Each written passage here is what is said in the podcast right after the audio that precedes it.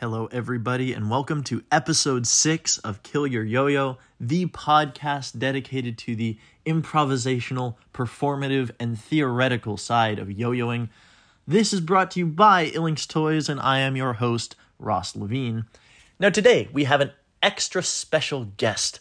Every week, it's an extra special guest, but boy, oh boy, was this a good guest. This is Aaliyah Tan. She is an exceptional three A player from uh, Oregon, and she's sponsored by One Drop. She is awesome. We had a really, really good conversation. She is mostly a three A player. She does some one A, of course, as well as the other styles, but she competes in three A and has been for, since she started yo-yoing, basically. She's won multiple regional competitions, mostly P N W R, and she placed in the national competition in three A. So she's a really, really great yo-yoer, and her Instagram also. My God, you gotta go check out her Instagram. There is some really good stuff there, uh, and she posts new and creative tricks all the time, as well as pictures of her cactus farm. She's a cactus farmer!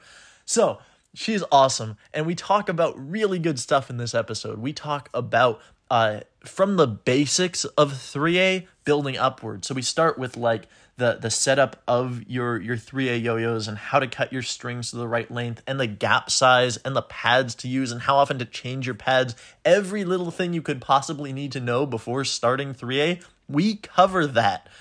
Down to the yo-yo design.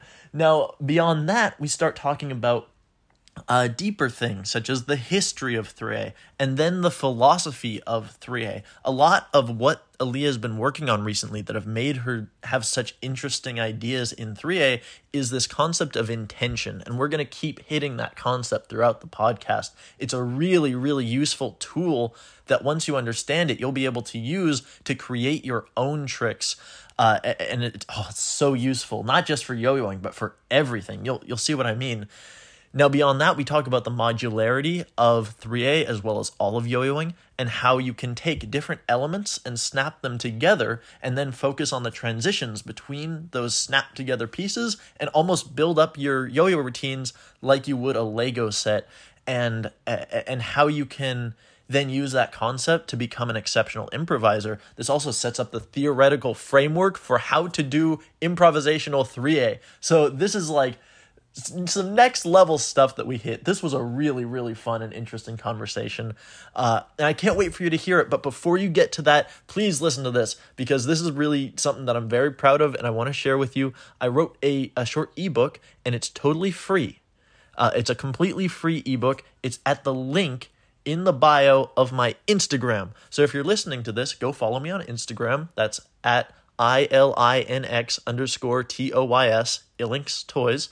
Uh, and check the links in my bio, scroll down, and you'll see the book right there. The book is called thirty-three Rut Busters for Bored Yo-Yoers. This is a book all about that feeling that you get when you're, like, uninspired and you can't think of what to do, and maybe you see other people doing these great tricks and you want to be like them, but you're just not feeling it right now. This is how you get out of that. These are thirty-three methods that I have used to escape that feeling and start creating the interesting tricks that you see on my Instagram. Uh, and I think that it's stuff that you could use. It's just a list. It's just thirty-three things. That's the book. But it's really, really useful stuff. And I think you're going to love it. So go grab it uh, for free. Also, when you sign up to get it, you're going to be signed up for my newsletter, where I will send you free essays every two weeks. Every time I record a podcast with a guest, I afterwards write up an essay of what they talked about, And, and just expanding on the points that are brought up in that interview. So you'll get all of those for free in addition to the book. So go grab that right now, totally free, in my bio of my Instagram. And without any further ado, I would like to present the one and only Aaliyah Tan. I hope you enjoy.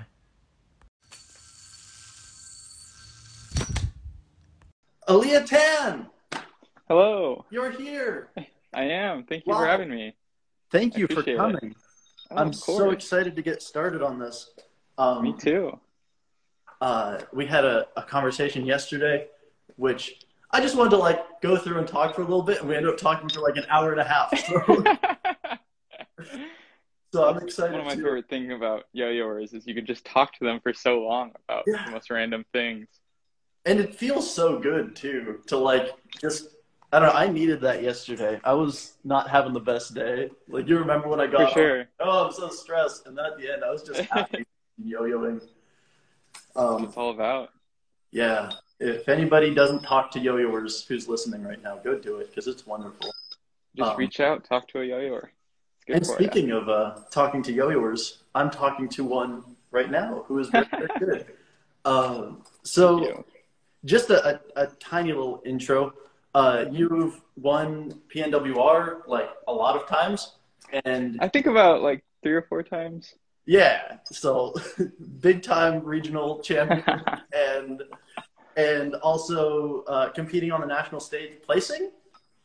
Yeah, I've gotten third at two years. There we go. Placing in the national stage. So Aaliyah Tan is one of the best three A players in the U S Um, and we have some pretty good three A players in the U S So uh, so it's it's an honor to have you on. Um, I appreciate it. Thank you. I just want to get started. Oh, and sponsored by One Drop Yo-Yos.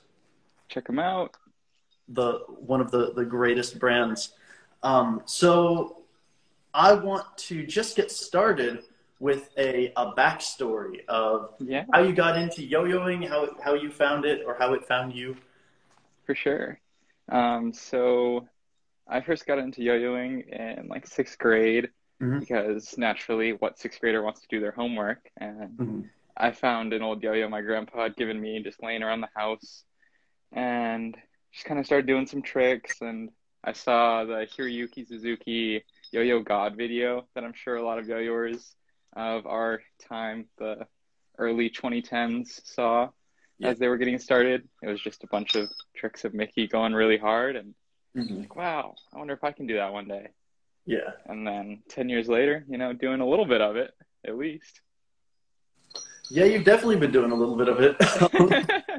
so, so it was mostly kind of internet inspiration of seeing seeing the videos online and and then going, I can do that. Yeah, yeah, definitely. And then Andre Boulay, Yo-Yo Expert tutorials really helped out a lot in the early days. Absolutely.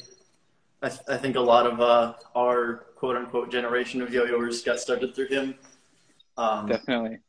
Yeah, no, those are those are some good tutorials. So did you start with the with the responsive tutorials and then move up from there? Yep. Yeah, I started with the responsive tutorials. I had gotten a Duncan Metal Zero, and okay. then I stripped it. And I got another one, and I stripped that. And then I finally got a Dark Magic, because I was like, I can't just keep doing this anymore. I think you're like the fourth person who's been on here who's, who's gone like, oh, I need a good yo-yo, and then bought a Dark Magic. Um, that's awesome. So so then from there, it was just a, a barrage of all the other yo-yos. So... Uh, about what time did you start, or maybe year, if you remember, um, did you yeah. start like, really taking it seriously? Um, well, I had gotten into it, like, right around my birthday in twenty eleven, uh-huh. and I've been, I was just, I yo-yoed the whole summer. I watched Worlds online for the first time. I was freaking out, because I was like, this is so sick. Like, yo-yo uh-huh. contest looks so cool. And then I went to P N W R that in twenty twelve, that was my first contest, and God, it was just so freaking fun, and just kept me coming back. Yeah, and and you kept coming back, and then you just yeah. started taking the titles. um, a couple times by technicality, but well, yeah, um, but that's still those are still titles. They count. Yeah. uh, uh, so, uh, when at what point? Actually, I'll start with inspiration. So you mentioned Hiroyuki Suzuki. He was also one of the first people that I saw and was like, ah! Like, everyone else was freaking out about Jensen, which I think now my style oh. is more Jensen-y. And yet, mm-hmm. Hiroyuki Suzuki at first, I was like, oh my God, he's the best! And I didn't care about Jensen at all until later. um, but anyway, so you mentioned, t total rant on me, you mentioned Suzuki. Um, and who else started uh, to influence you? Um... I don't remember too many of my early inspirations. I just remember being so excited about yo-yoing and mm-hmm. just the people around me. Odin Alberto, who is in this chat, is Ooh. he's one of the homies we met when we were like pre-teens and started yo-yoing together. Taught me a lot of really cool tricks and okay, yeah. And then at this point now, like, yo-yo inspirations come a lot from um, like different styles more so than specific players, like movements from four A or one A play a lot into my three A. Mm-hmm. And it's I think it's a lot of fun to incorporate things that you wouldn't normally see with two yo-yos into it. Yeah, and that's definitely something I'm, we're gonna be talking about more later. Um, for yeah. people to stick around. There is a whole list of really interesting topics we got set up here that I'm so excited to talk more on. So that is, that's awesome. Uh, from there, from so so you're yo-yoing kind of pre-teen years with, uh, what was his name one more time? Odin. Odin, and oh, the Norse god, Odin? Incredible. Uh, so you're yo-yoing with a Norse god, and you are teaching each other tricks. I, I think a lot of us have very similar experiences to that, of like we find our little group. Um, at what point did you, I'm guessing he was more one A, right? Mm-hmm. So at what point did you split and start doing three A? Uh, so I started doing three A actually at P N W R that first year. I had bought in a pair of Yo-Yo Factory J Ks because they had a sale like, oh, twenty dollars, get two yo-yos. And I was oh, like, oh, that sounds perfect for middle school me. I missed and... those sales. Yeah. I I started doing three A more so because I was like, oh, well, people seem to think think of three A as this like mythical style of yo-yoing that nobody really does. And it's like really rare to see. So I started learning tricks then, and I I first learned Koro Koro, and I was hooked because that trick is yeah. incredible. There, the way that the two yo-yos dance between each other is magical. Absolutely. It's it's kind of getting a little lost in the framing, but I don't know how we can fix that while also sitting in your head. Um, but if people don't know Koro Koro, then like, why are you even listening to this? Yeah. yeah. yeah. Um, So that's awesome. So, oh, there, there was something that I wanted to talk on there, but also now I just want to see Koro Koro. Oh, yeah.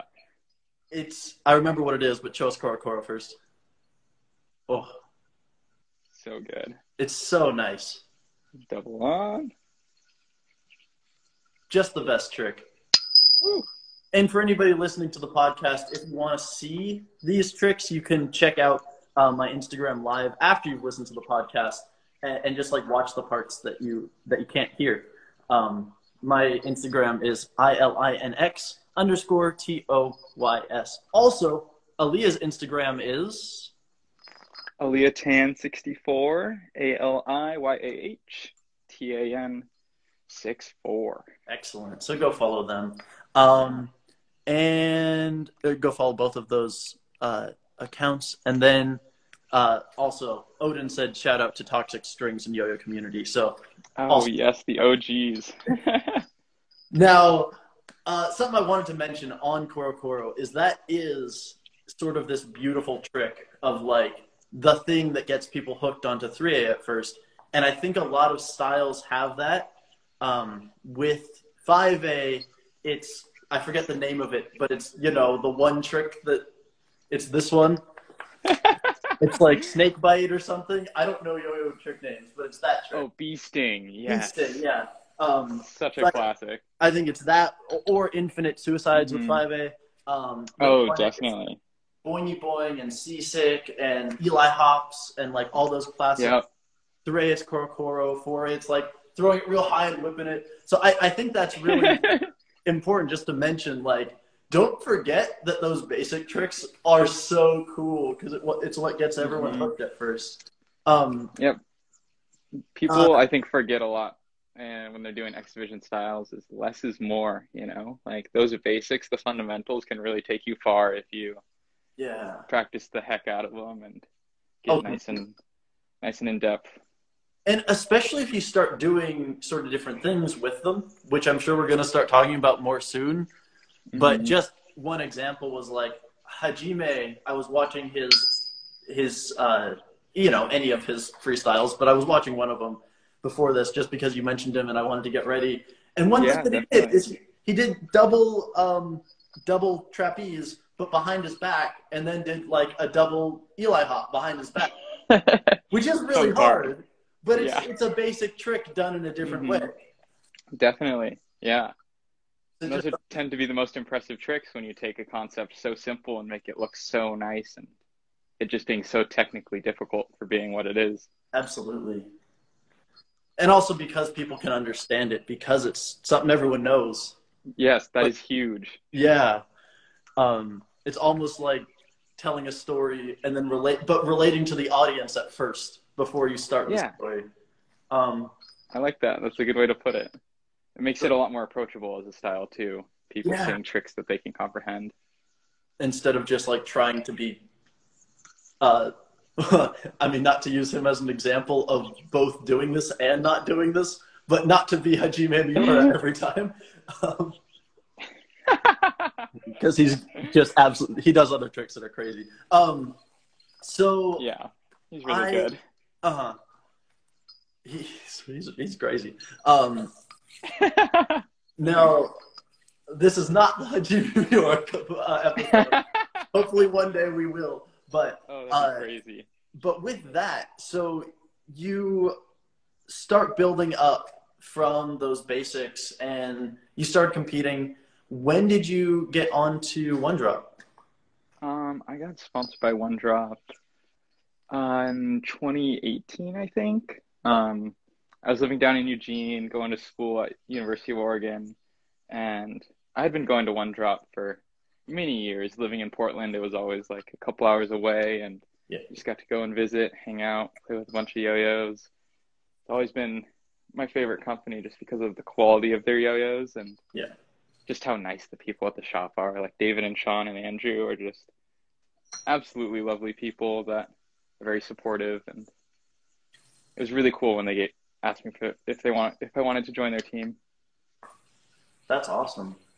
Yeah. And you were competing at that time? Mm-hmm. Yeah, I had, have been competing pretty much since I started yo-yoing. Oh, wow. So that is, that's awesome. Uh, yeah. And, and something that you mentioned earlier of three A being like this godly style, this mythical style. um, When you were getting into it, there wasn't, I'd say, like there was a lot of innovation, like obviously, but sure. something we were talking about yesterday is it kind of started at this one spot, and then it was like that for a very long time, and then Kentaro Kimura came along, did his two thousand nine mm-hmm. routine, and changed everything. So good.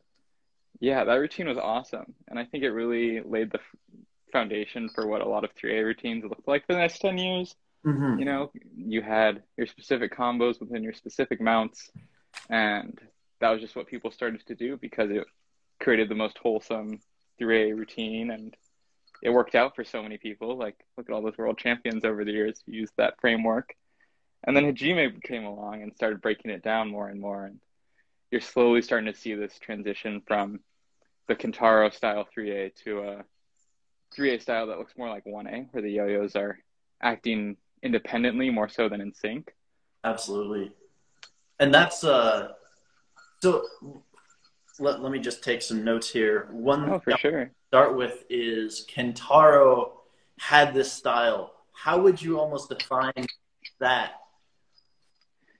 Um, well, I mean, if you look at just about any of the three A routines, it's really like, it's composition oriented, of course. You know, you do a lot of really fast movements within these mounts, and then you dismount bind, and then you do the same thing in a completely different mount.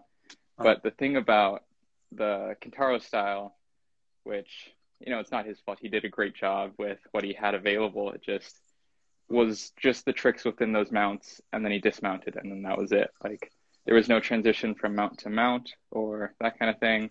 But I also haven't watched his yo-yoing in a really long time, so... Uh-huh.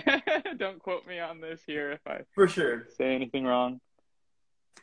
Um, we also got a shout out in the comments about Patrick Borderding, who I think also had a lot of that independent stuff happening, but yeah. also kind of within that trick by trick way it, mm-hmm. of, of the yo-yos moving independently. I remember he did like uh, some gyro flop to one. One was in one plane and the other yo-yo yeah, was in the other. And then he was moving within both of those planes independently.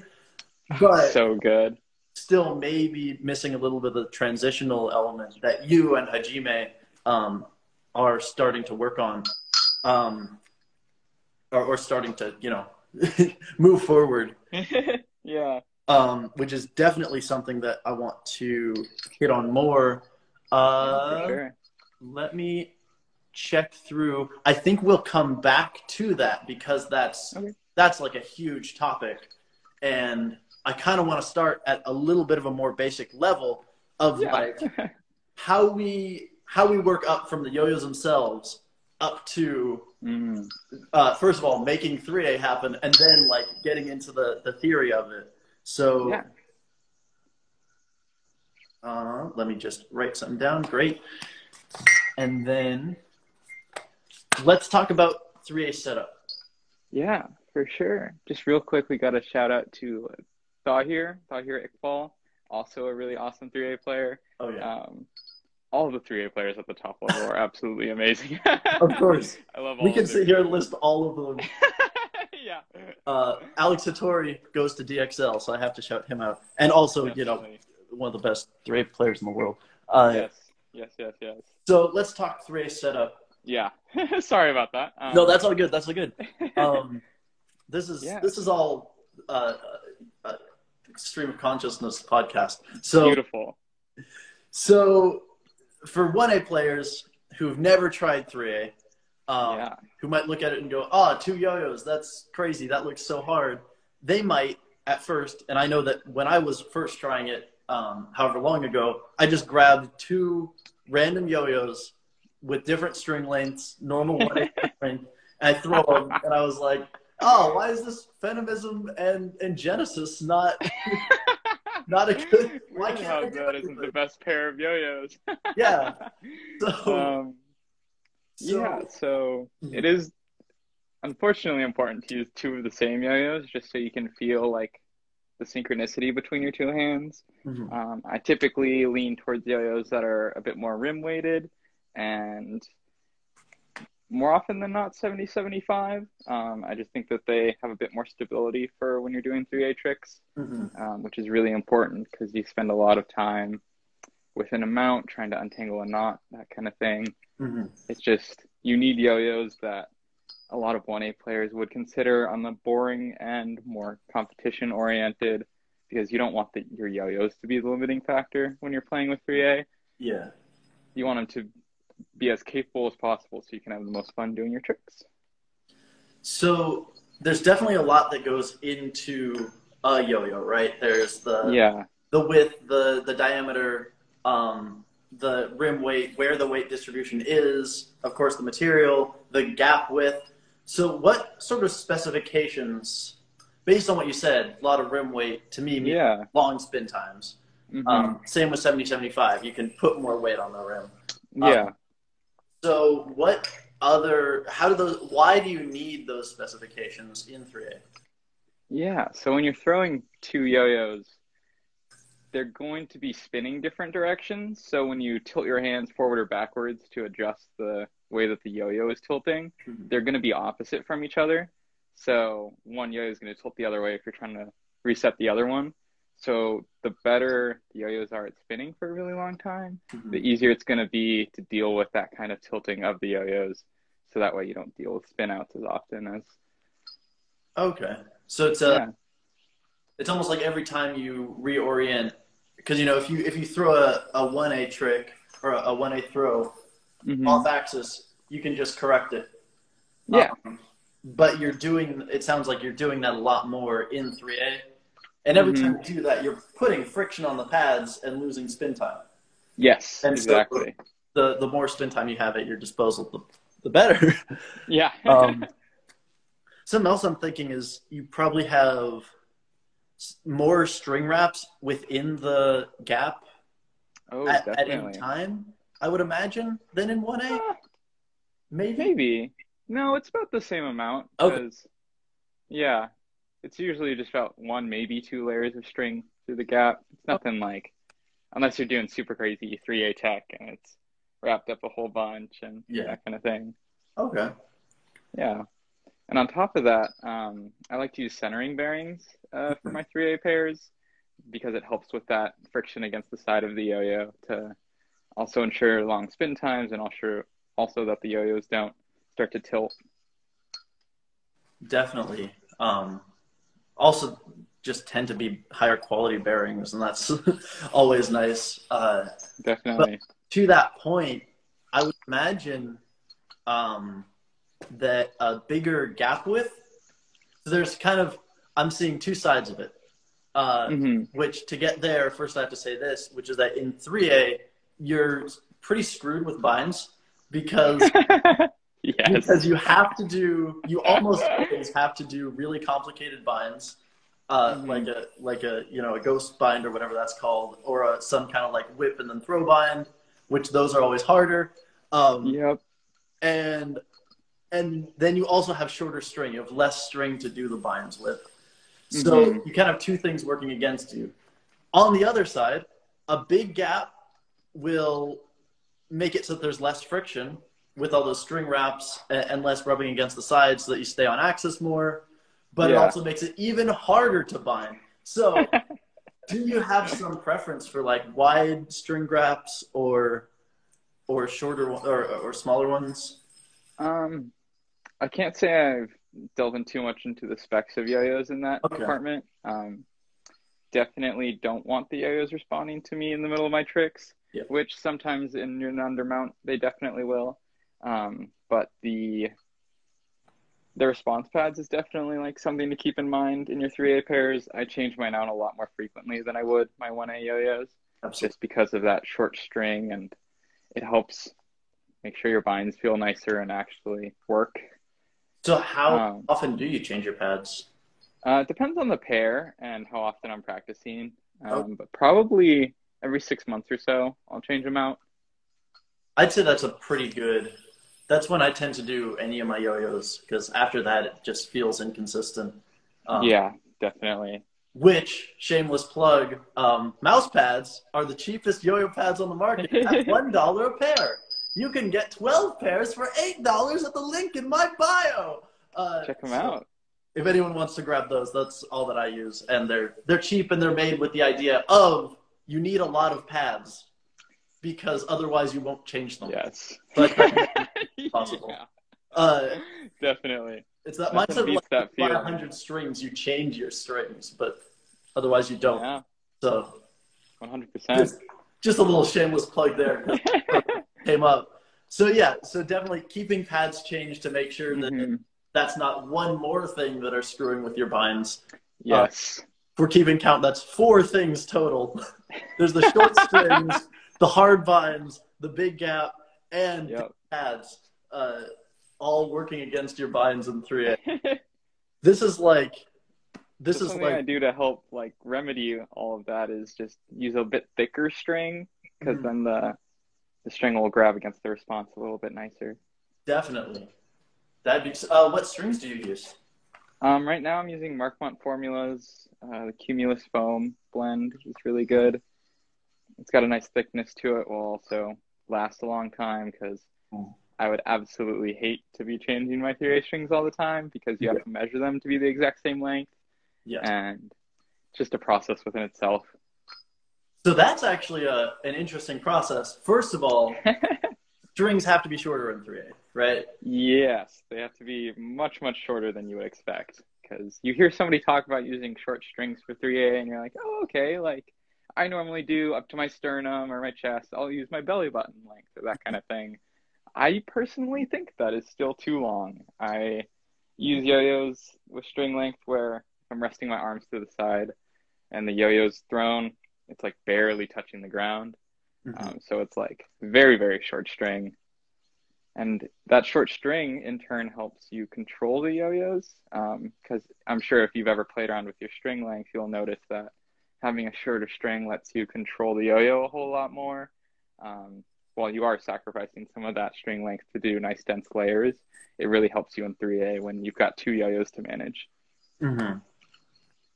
It definitely does. Of uh, when, when you have it, it, it's almost like you you have double. So because the strings get cut in half when you get into a kink mount, yes, that can get really really wide. It doubles, you know, really really quickly. Yes. Uh, Definitely. So it's almost like the difficulty increases at a, a higher rate than with other styles. Um, so that's Agreed. Something to think about. So then what process do you use to make sure that your strings are the same length? I know that I yeah. used to, like, try to align the knots and then, like, tie. Is there something that you can mm-hmm. do to make sure that it's perfect?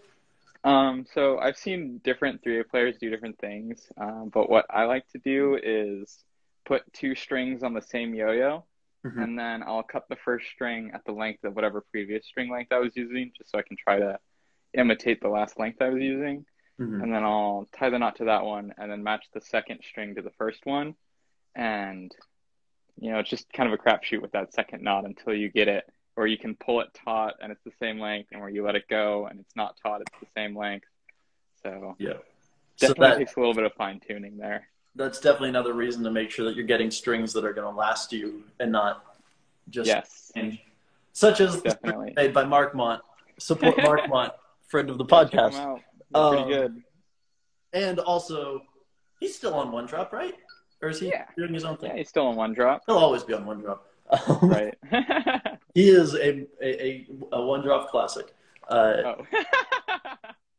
Markmont puns. That's a good one. Uh, so... so, so something else I wanted to hit on is is string tension and and the effects of that in three A, because one A players obviously think about that a lot, but three A players have to think about everything twice as much. So what kind of thoughts yeah. do you have on that? Yeah, so let me mess up my string tension here really quick, and you'll just see what it looks like when I'm in a, a kink mount. So I just tighten the string on one side, but when you get into a normal kink mount, you know, it's nice and taut, and then if you let your hands go, the strings just twist around each other, and it's going to be a lot harder to do your tricks, mm-hmm. and also it's not going to look as nice, it's going to feel weird because one string is way off from the other, and your left hand loosens with every bind, and your right hand tightens with every bind, so you want to be able to proficiently manage both yo-yo string tension on each hand before you're able to, like, really dive into the nitty gritty of what's going on. Yeah, absolutely. Um, so just keeping track of, so one thing I've always wondered, do you, when you're creating a routine, do you try to almost make tricks that cancel out the string tension of the previous tricks? I would like to, but uh, it's a little bit more difficult to keep track of that kind of thing. And mm-hmm. it's a bit easier for me to just throw in a sidewinder and relieve that tension. That makes sense. Um, so then that's one more thing is, uh, is there any, like, special... So my thought is, first of all, three A players are going to be better at binds just because, first of all, you know it with both hands, you know it with hands and backwards, you do it with shorter strings, all those four things that are that are against you. Um, so first of all, is there any, like, bind advice you have? And then in addition, is there any sidewinder advice of, like, doing that Ooh. quickly, or because if you're comp- if you're competing or if you're performing, you want to mm-hmm. get sort of the the housework out of the way as fast yes. as possible. Um, Definitely. Um. For binds, just kind of going back to the fundamentals with it, because um, the more that you're able to do that roll and pinch to make sure that the string grabs before you pull the yo-yo back, the more likely it is that the yo-yo is actually going to come back instead of you doing a bind like four times and then it finally working. Um, so just being patient, taking your time, you know, it really helps out. Mm-hmm. And then with the, the sidewinders, um, I see people adjust their tension in different ways, but I've noticed that the fastest way is to just do a sidewinder. If it's your right hand and you go out, it loosens. If you go in, it tightens. And with your left hand, if you go out, so to the left, it would tighten, and to the right, it loosens. Mm-hmm. So the same direction yeah. of your body will tighten and loosen each string, which is nice. Um, But yeah, just getting proficient with that is really helpful, like on both hands too. Like your non-dominant hand, definitely it takes a little bit of time before you're able to get there, but it is so worth it once you do, because just being able to throw one of those in to make your tension nice and neat, oh, yeah. It's just so good. And just for people listening, that's a like a a front throw, like a like a front style throw, uh, a trapeze, a front style trapeze, and then a sidewinder right after you bind, kind of that combo sidewinder bind, bind winder, let's call it. Um, yeah. Uh, so it, that's that's what she's describing right now, um, and then going to the right or left depending on which hand. Which that almost got me thinking of handedness in in three A, because your intuition Definitely. would be it's it's an ambidextrous form, but you still have a dominant hand. Yes. And so what effects does that have on the tricks that you do? Oh, it's it's pretty big, like easy to notice if a player is left dominant or right dominant when they're playing three A. Mm-hmm. Like if anybody has watched the Hall song on three A, uh, on Instagram, the Hall underscore three A, he's a left-handed dominant yo-yoer, and a lot of his tricks, you can just tell, like they're a little bit more technical, I think, just because he's more inclined to do that kind of thing when you're using a left-hand dominated three A style. But when you're mounting your yo-yos, it depends a lot which yo-yo is mounted on top or front or behind, and that plays a role into which hand is dominant when you yo-yo. Mm-hmm. Like when I throw a double trapeze normally, my left hand is in front, like the left yo-yo, and then the right yo-yo is behind. So a lot of the tricks that I do require that setup where the right yo-yo is behind and then the left yo-yo is in front. So that way you can do tricks like this where you pull it taut and then it goes into a Koro Koro. Oh. And obviously if you did it left-hand dominant, you would just have to reverse which hand is doing the pulling motion. Or you can be like me, who barely does three A and just uh, screw up everything you said. So, so, so that's almost something that I've never even thought about, because I've been doing three A yeah. like on and off. I'm not good. I, I've known the same four tricks forever, and I just do those over and over, which I think a lot of people have that experience. If they're mainly one A players, then they'll like mm-hmm. toss around some three A every once in a while just because they can. Maybe they have yeah, one three A pair. Um, And maybe one of them is set up with one A-length string because they wanted to try it out, which is something I suffer from all the time. so so we yeah. end up doing those things. And when I think of double trapeze, I think of it as one trick of you throw it mm. the right, and really it's it's that my right hand is going behind and my left hand mm-hmm. is going in front, which is how you're able to think about it, is that yeah. there's many different kinds of, of uh, double trapezes. Mm-hmm. Yeah, so along with the like having multiple different ways of doing a double trapeze, it also plays into the role that you do a trapeze and its brother, uh-huh. which is a pretty common three A trick. Yeah. Um, if you do it some ways, you'll land with a kink. If you do it other ways, you'll end up with just two plastic whips when you drop the middle part. Oh, okay. So when you play around with that, you can go from double trapeze to a kink, back to double trapeze, and then into the plastic whip mount, because you're able to use that back and forth to really change the trick that you're doing. Absolutely. So it's it's almost like there's four different variations now that you do. Yeah. Double trapeze with the right in front or or behind, and then you can do mm. brother with the right in front or behind, which is four totally distinct tricks. Yep. With different outcomes. Okay. So So then this is almost how we start to burst into variations in three A. Mm-hmm. Because just conceptually, I as a one A player can't look at three A and go, oh my God, I'm going to go from this trick over here to that trick over there. Because I mm-hmm. just, I, and I think that's part of the blockage, is I've only thought about yeah. those, those mounts, which there's only like five major mounts in three A currently, currently. Yes. Um, and so...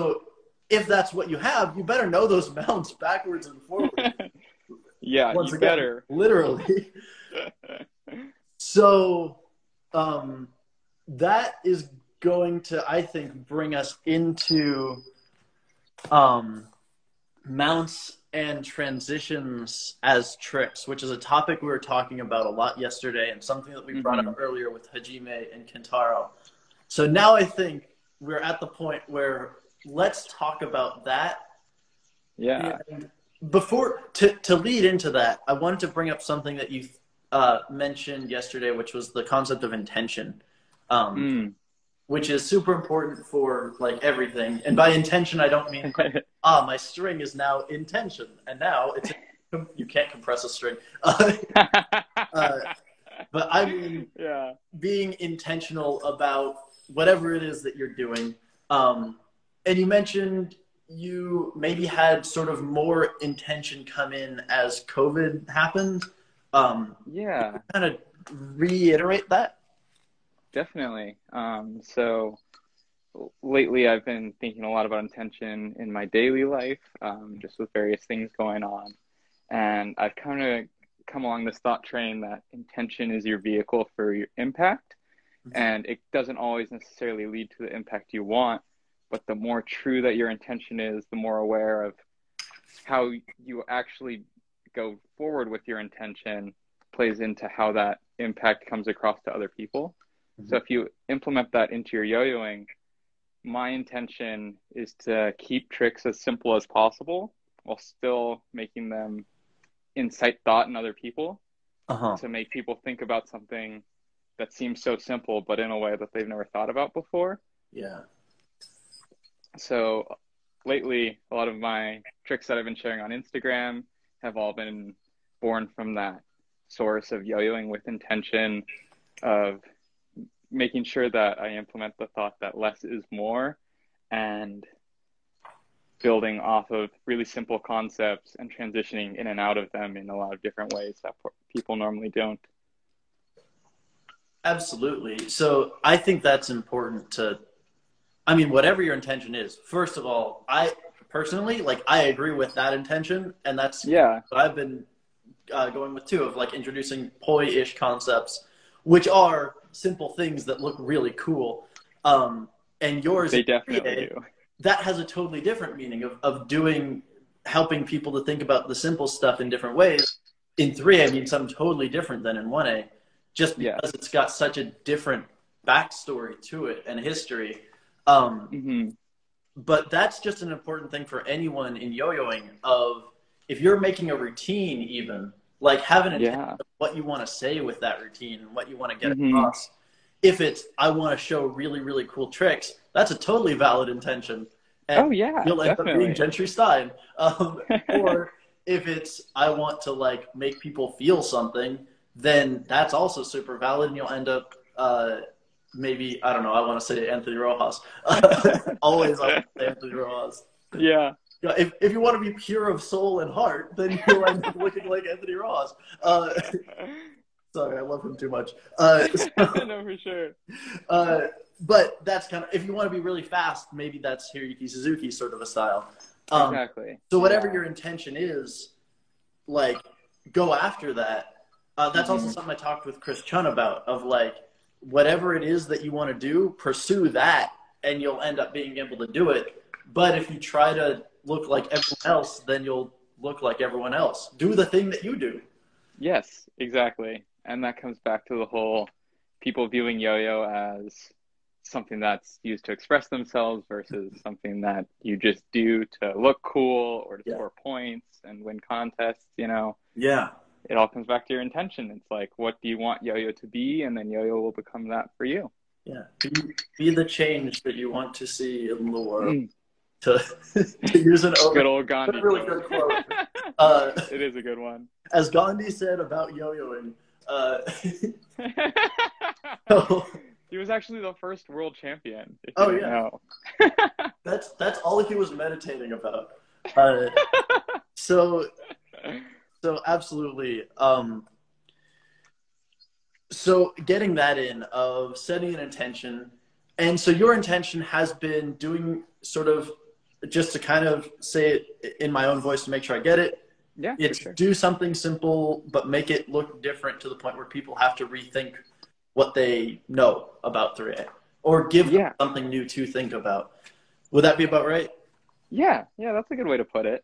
it's an intention that I've been having in my daily life that I've been trying to have that bleed over into my yo-yo style, because yo-yo is me and I am yo-yo, you know, it goes both ways. They influence each other and you can't discount that. Absolutely. Um, and I just wanted to shout out Recess International just got online. First of all, anyone from your team is welcome on the show. And I think Ty Goldman is already going to be showing up soon. So oh, nice. uh, keep that, uh, keep that just in your mind. Uh, reach out if you're interested. Um, so for sort of the vehicle for your intention that we're talking about was how you transition between different tricks and use those mm-hmm. transitions and reversals as your tricks. Um, yes. So how can you kind of explain that? Yeah, I can definitely try to. Um, it's not something I've ever said out loud, you know, because a lot of people when they yo-yo, it's just so internal and like all these ideas and concepts are bouncing around in your head. So I'll, I'll do what I can to explain it. Um, my yo-yoing, my three eight playing lately has become a lot of, if I can go from a kink mount into a Koro Koro by throwing both yo-yos up and then pulling one back into the Koro Koro, in theory, I could go from that Koro Koro back into the kink mount the same way that I just came out of it, you know, mm-hmm. going from that back and forth, almost like a repeater, but in a way that's just a quick transition and then you're back into the mount you started in. Absolutely. Um, like this three eight trick that I think really just changed the dynamic of my yo-yoing. Um, you go from a Koro Koro, and then if you dismount it the wrong way, you can end up in a kink mount. And then from that kink mount, if you go back the same way, you'll end up in the Koro Koro. That's so cool. It's been my favorite trick lately. I just can't stop doing it. Uh-huh. It's so good. And I know a lot of that sort of trick kind of started in uh, Kentaro's routine mm-hmm. of just like going from Koro Koro, flipping in a weird way and ending in, I mean, he had something that looked like a, almost like a green triangle that was traveling up and down the string. And then he did it on the other side. And so there it is. Yep. Oh my goodness. That's so such a good cool. trick. Having that kink up there. So that's another one of those, it's almost like permutations of the same mount. Um, mm-hmm. that you can do one trick, move it in the different, you know, planes or directions, I guess. Yeah. Um, and then coming out with something different. And then, and then depending on where you put your hand, it's, oh, it's such a strange and different way of thinking about yo-yoing. Yeah. Because I'm used to being like, all right, where can the string go? But here it's almost like, what can everything...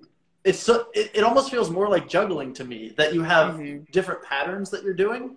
Yeah. Um, at least for a trick like Koro Koro. And you think about the pattern as a whole instead of going from element to element. But then yes. the patterns almost become the elements. Yeah, definitely. I think it plays a lot into Mark's ideas with fully freestyle and how yeah. you, your hand, like just trusting your hands and they know what to do. Mm-hmm. Um, so my ideas with a lot of my three eight tricks lately have been, what if I dismount this yo-yo in, but if I did it in the front or the back, the way that it normally wouldn't, what would that end up being? And what can I use that momentum to land into? Yeah, absolutely. Um, something with yo-yoing that I've been thinking about a lot lately that ties directly into that is that it's all modular, that each individual yeah. part is like a Lego brick, and you can just, if you know each Lego brick perfectly mm-hmm. and you know where all the where all the pegs and holes are on that Lego brick, which is like how do you get into the trick, how do you get out of it, then you can yes. tap it on to any other trick. And that's really what fully freestyle is. It's not mm-hmm. making up tricks as you go necessarily. It can be, but it's a lot of knowing so many little things that you're able to snap them together and they look like one full routine. Um, but to add in kind of what you're mentioning is, if you know them forwards and backwards, if you know those transitions and you focus mm-hmm. on those transitions, both forwards and backwards, then now you've doubled the number of tricks that you can do, because you can yeah. be going through a routine and it looks awesome, especially in three A, and then you do it backwards and it looks like a totally different routine, but it's the same thing backwards. Yes, exactly. That's, I love the metaphor of the Lego bricks. That's a good way to put it. Yeah. With these kind of concepts that you don't really deal with every day, I think metaphors are a great way for people to think about them, you know? It really helps you see all of the relation between things that are going on in your life. Mm-hmm. I, I, I love me some metaphors. Oh, yeah. I can't get away from them. Yeah. God, metaphors are like, uh, no, I'm not going to make a metaphor metaphor. Um, anyway, uh, oh, the, oh, they're like a boat to get you across a river. There we go. Uh, so anyway, we'll, mm, so perfect. Let's, yeah, there's my metaphor metaphor. Uh, so let's talk about that leg trick that you did, which I think kind of is a part of, oh. of what we're talking about. I, I hope you agree that it is part yeah. of, kind of an example of what you were talking about. Um, once again, if you're on the podcast, check us out on Instagram. You'll be able to see this leg trick. Uh, it's at, it's at uh, about minute forty-four. Um, so so show sh first of all, show us that that leg trick. Was it the the one with the kink mount, where it's kind of like passing it's between the, the two, the or the bind? Bouncing? Oh yes. Okay. Yeah. So. Um, I've been, I'm going to post this trick once I'm able to get it clean, but uh-huh. if you're able to go from that, oh my God. That's pretty good. It's just using, I forget whose trick it is, but it's where you're in a kink mount, the one yo-yo bounces on its initial string and it shoots the other yo-yo over, and mm-hmm. you can keep passing the yo-yos back, kind of like you're juggling with them. Yeah. But if you use your leg to bounce the yo-yos back, then you can just keep doing that over and over again, which is a fun way to incorporate your body into three A tricks, which is something that a lot of players don't always do. Yeah, definitely.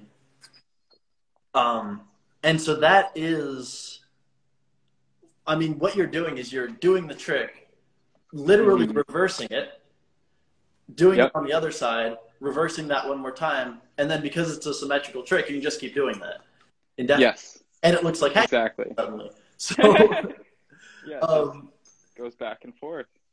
Kind um, of like a Koro Koro, but not being in a Koro Koro mount. That's where you take that mo movement of the momentum and you use it in a different trick. Yeah. So how how long did it take you to, first of all, come up with that, and then like be able to execute it cleanly?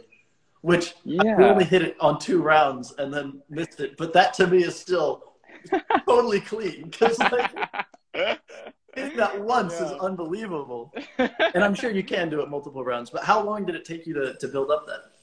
Yeah, so I recently graduated from college, and once I did, I've kind of been on like this really awesome creative um, thought train the past few months of mm-hmm. being able to dedicate a lot more of my brain power to it. Um, so my tricks lately have been, I'll be yo-yoing at work during my lunch break or just whatever my ten minutes are. And then I have, I try to build tricks off of one little element and see how many times I can incorporate that specific element, but in the different mounts with one yo-yo behind or the, swapping them, doing them from dismounting the wrong way, that type of thing. And seeing how many different ways I can go from Koro Koro into kink mount and then back into the Koro Koro type thing.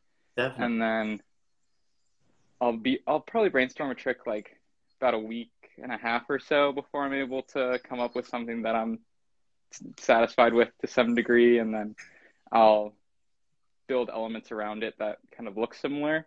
And then it takes me a few weeks to get all that down, you know, depending on how much I yo-yo. Okay. That's awesome. So it, it, um, One one little thing I wanted to take from from that is that it, it's a development process, right? Yeah, oh, definitely. On a, single, on a single element, and then putting it through all of those permutations that we're talking about of like, how do I take this concept and put it into different things? Would that be about right? Yeah, yeah, that's a great way to put it. And it is important to keep in mind when you yo-yo that it's never an end-all be-all process. Like yeah. it's always going to be dynamic, you know, you're always going to be building off your tricks, or ideally you are, you know, that's what it's all about, is continuing to create and that kind of thing. Yeah.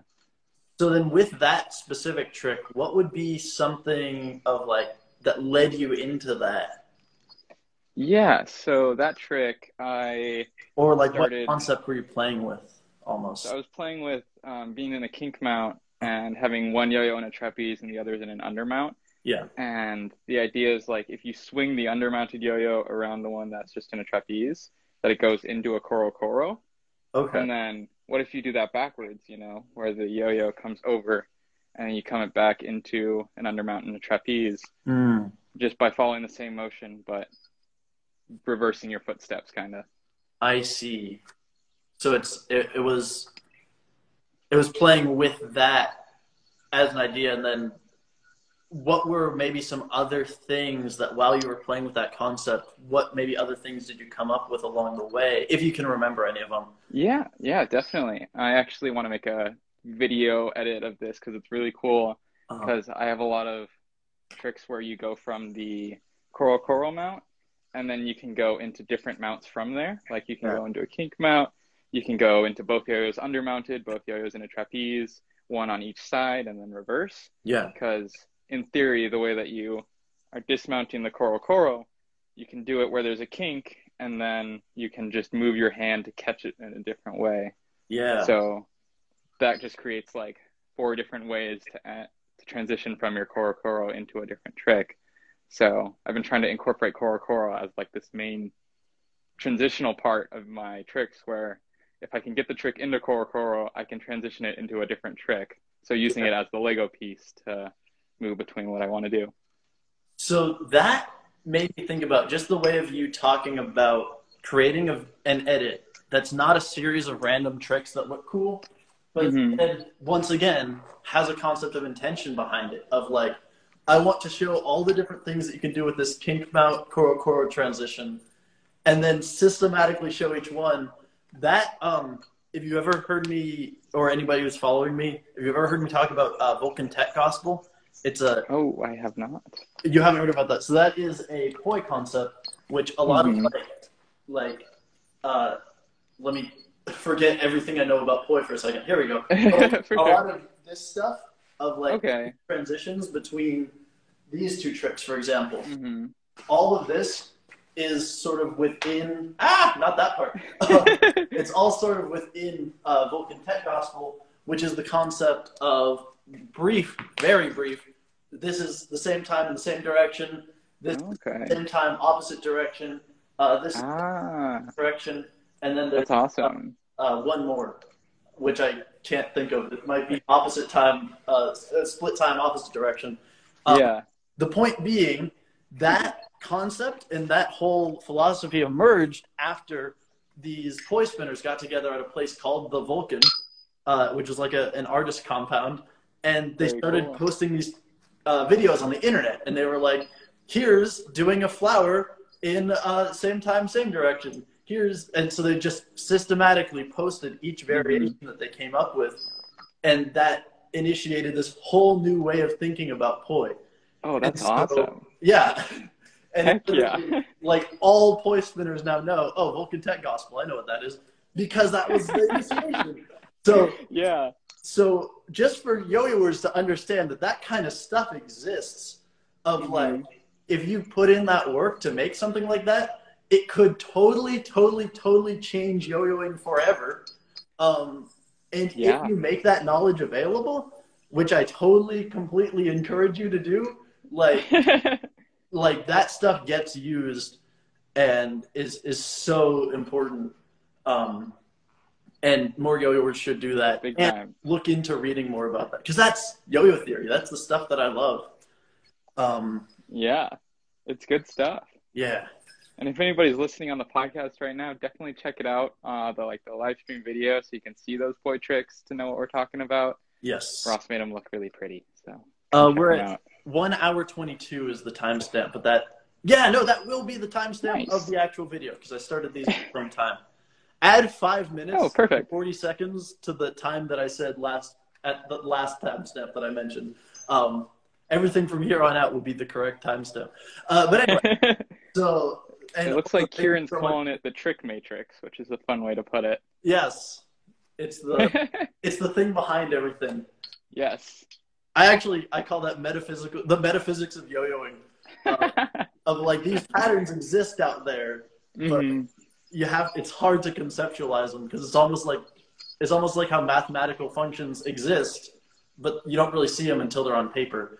Um, so, so, uh, uh, what are we getting at here? I totally forgot what, oh, I wanted to say thank you for the compliment about my point spinning. Yeah, no, I love it. It's and so cool to watch. Absolutely. Thank you. Um, yeah. I'm not the best point spinner. Go look up a lot of other point spinners. Uh, they're all very good. Uh, Chris Kelly is a very good place. Chris Kelly is amazing. Yes. So good. Um, uh, and also string theory with a one and an underscore. Uh, the, the one, the I is a one and there's an underscore between them. Um, I'm totally forgetting his name, but he's my good, good friend. His name is Corey Sutton, and he's a very good cool. uh, point spinner. Um, right on. So those are two places, incredible places to start. Uh, yeah. It inspired me a lot. Um, now, what did I want to hit on after this? Oh, is that in that leg trick, something that makes it work. So if I hit, let me, let me do a, a lower down shot. If I'm doing yeah. a, and I have my yo-yo spinning this way, and I make it bump into my leg, then it flies off axis. And yes. if I have it spinning this way, which in, in kind of my yo-yo notation is a negative spin, which is, you think of it as a breakaway, um, oh. then it works, and it stays on axis. Yeah. And I can do it a few times. Uh, so positive spin goes off axis, negative spin goes on axis. And, I mean, it didn't that time, but it normally does. Yes. So, something that you're doing is you are hitting those yo-yos off of one leg, and then the other one off the other leg, and the other one off the first mm-hmm. leg, and then the other one off the other leg. And what makes that work is that in three A, and this blew my mind, the yo-yos are spinning opposite directions. Yeah, um, it's really cool to play around with that. I love that so, so much. What... What effect can that have on um, on maybe other three A tricks? And is there anything else that you play around with that takes advantage of that fact? Um, probably rejections would be a good way to play with that. Um, I haven't gotten into too many that are really cool, but like being able to do magic drops on both sides, I think would be really sweet. Um, oh, yeah. Just being able to implement that, and then if you're able to get one yo-yo involved with the other yo-yo string, and then doing a magic drop with the reverse string, so it's rejecting the way it normally would, but it's a different string than it normally uses, mm-hmm. would also be really cool. That's just the kind of thing that takes a lot of brain power that I have not sat down to think about. You got to talk with Luna. She, she's all brain power. I should. I really should. Honestly, like with your concepts and, and and your problem solving ability, and then adding on Luna's concepts and problem solving ability, you'll have like super powered three A abilities. Um, so so definitely uh, of rejections, and uh, I, I would imagine also like. Uh, it would be a big thing in gyro flops. Mm, uh, yeah. Because I know that spin has a, a big impact on those. Um, mm-hmm. But even just for the listeners, there's something to think about is like play with the different spins. Because that's one more thing. It's one more permutation to change of yep. like you've got your mount, you go. you've got your spin directions, uh, you've got what hand's doing what, um, and then all the patterns, and then going through forwards and going through backwards. So like all these different things starts to make a totally like, just, you can do anything. It's a beautiful little ecosystem of yo-yoing, you know, everything yeah. can rely on itself and another thing. It's all got its niche. It's almost like a, like this is kind of the answer to a question that I wanted to get to, which is like, how do you make three A look like one A? Mm. And it's this is the answer. It's you have all of those options to yeah. go through, and so that you can start to choose between the different ones. Mm-hmm. Um, what it's about straying away from that? Like you're in your mount and you do your trick and make yeah. it into taking all these pieces you can plug in and do whenever you want to, because that's what yo-yoing should be. It should be liberation, not confinement to your box that you created for yourself. I definitely agree. And I almost think three A is so intimidating to people. It might be easier than people think it is, except when I learned Koro Koro, I thought that I had learned it. Yeah. Because I thought that that was the trick, was Koro Koro. But, like, in one A, I know that Eli Hop is not one trick. It's because I can do an Eli Hop from a breakaway, and that's a different trick yeah. than an Eli Hop from a straight throw. And then I can do Eli Hops out to the right, um, and then I can do yeah. downwards, and I can start to add, like, like almost a seasick Eli Hop. And I love that one. That looks very pretty. Oh, that's that's some stuff that Anthony inspired. Um, and so then you can start to do those on, like, every axis. And so you have yeah. all this different stuff. Uh, we're at timestamp one oh six forty-seven. uh, uh, so you have all those different options. And I intuitively get that for one A, but what you're almost proposing is the same thing for three A. Of mm-hmm. uh, like I was saying before, three A is so intimidating that maybe you learn Koro Koro once and then you think you know Koro Koro, but that's not true. You know one of the many permutations of the Koro Koro verse. Yes, definitely. That's a good way to put it. Mm-hmm. Um, I just want to touch on this question that Jordan asked about um, doing that trick with a positive spin, um, but with opposite legs. So, like, doing the same trick I was doing, but with front style throws. Um, I mean, I think it would be possible. The thing about that, when you're using a different way that the yo-yo is spinning, is that it's more likely to bind when you're doing a trick. Like, because when I do that trick, it's in a normal, like, trapeze type mount. So the yo-yos are more likely to shoot back to my hand. Um, if you look at a trick that I posted, I captioned it Solo Ham. It's this three A trick where both yo-yos are thrown from a front style, but in a way that it's across my body. So they're both spinning opposite from each other still. And by doing that, I can do a trick that normally wouldn't be possible, where I pass both yo-yos and an undermount to the other side, because the yo-yos would bind if it was in a normal breakaway throw. But by using that front style spin, it lets me do that trick in the undermount without having the yo-yo to shoot back and hurt me in the hands, you know? So it's possible. It's just way, way harder. And that comment was about, like, doing a positive spin but with the opposite leg, right? Mm-hmm. Yeah. Okay. Yeah. Okay. So then that would end up being more difficult. Yes. Well, darn. But I'm glad you at least darn tried it. it and experimented. Um, right. Yeah. There's also the, you could, like, almost turn around. Oh yeah, definitely. Because now they're spinning. Doing it, like, on the other side. Oh, oh, like that. Having it be in a reverse, like an inverse yeah. type dealio. That could be, oh. There's so much. The There's so much. Of yo-yoing, yeah. I really feel like you just unlocked so much of three A for me. Uh, That's awesome. I want to yeah. play with it so much more now. So, yes. so that'll get me into, so here's one thing is, mm-hmm. what does, just one question that I wrote down before that I want to ask, and I think we've touched on it, but specifically, what does improvisation in three A look like to you? Ooh. Without me jumping in and throwing okay.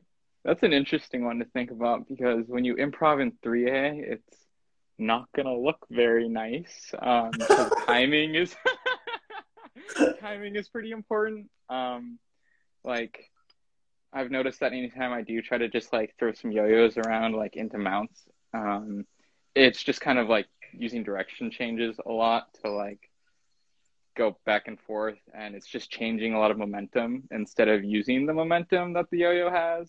Uh-huh. Um, but just kind of messing around in three A, it, uh, it feels very silly, because you have to, like, focus on both sides and try to do something different with both sides. You're not trying to, like, mimic the yo-yo motion with the other side, you know, if you're, like, trying to freestyle and just have some fun. Um, it's a lot of mounting and unmounting and that kind of thing, which seems to be where the three A trend is moving these days. Is um, like, I think this one Hajime trick is what really changed it for a lot of people. It's kind of like um, doing I forget what the five A trick is, but when you have the counterweight spinning and then the yo-yo's in a trapeze and you're like doing hops with it, or like one A type type tricks with the mm. counterweight spinning in front of you. It's like that kind of thing, but using both yo-yos. So both yo-yos are like spinning around you and you're bouncing them off and mounting them and unmounting them. Oh, yeah. So that's kind of where three A has been heading these days, is a lot of really quick mounting and unmounting and different permutations.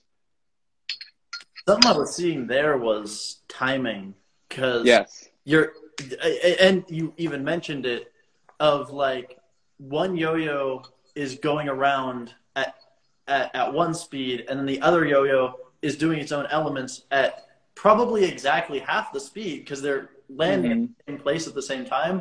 And yeah. that could only happen like, oh, there, I, I went to half, so this was going a fourth of the speed. Here, let me try to... There. so, so that's what the yo-yos are sort of doing in terms of timing, is one is going half the speed to be able to get to the same point as the other at the same yeah. time. So yeah. is that a limiting, you kind of mentioned that as a limiting factor for your improvisation. Mm-hmm. Um, how, how does that play into it? And maybe is there a way that you could remedy that? Ooh. Um, and I mean, maybe, like, you definitely could.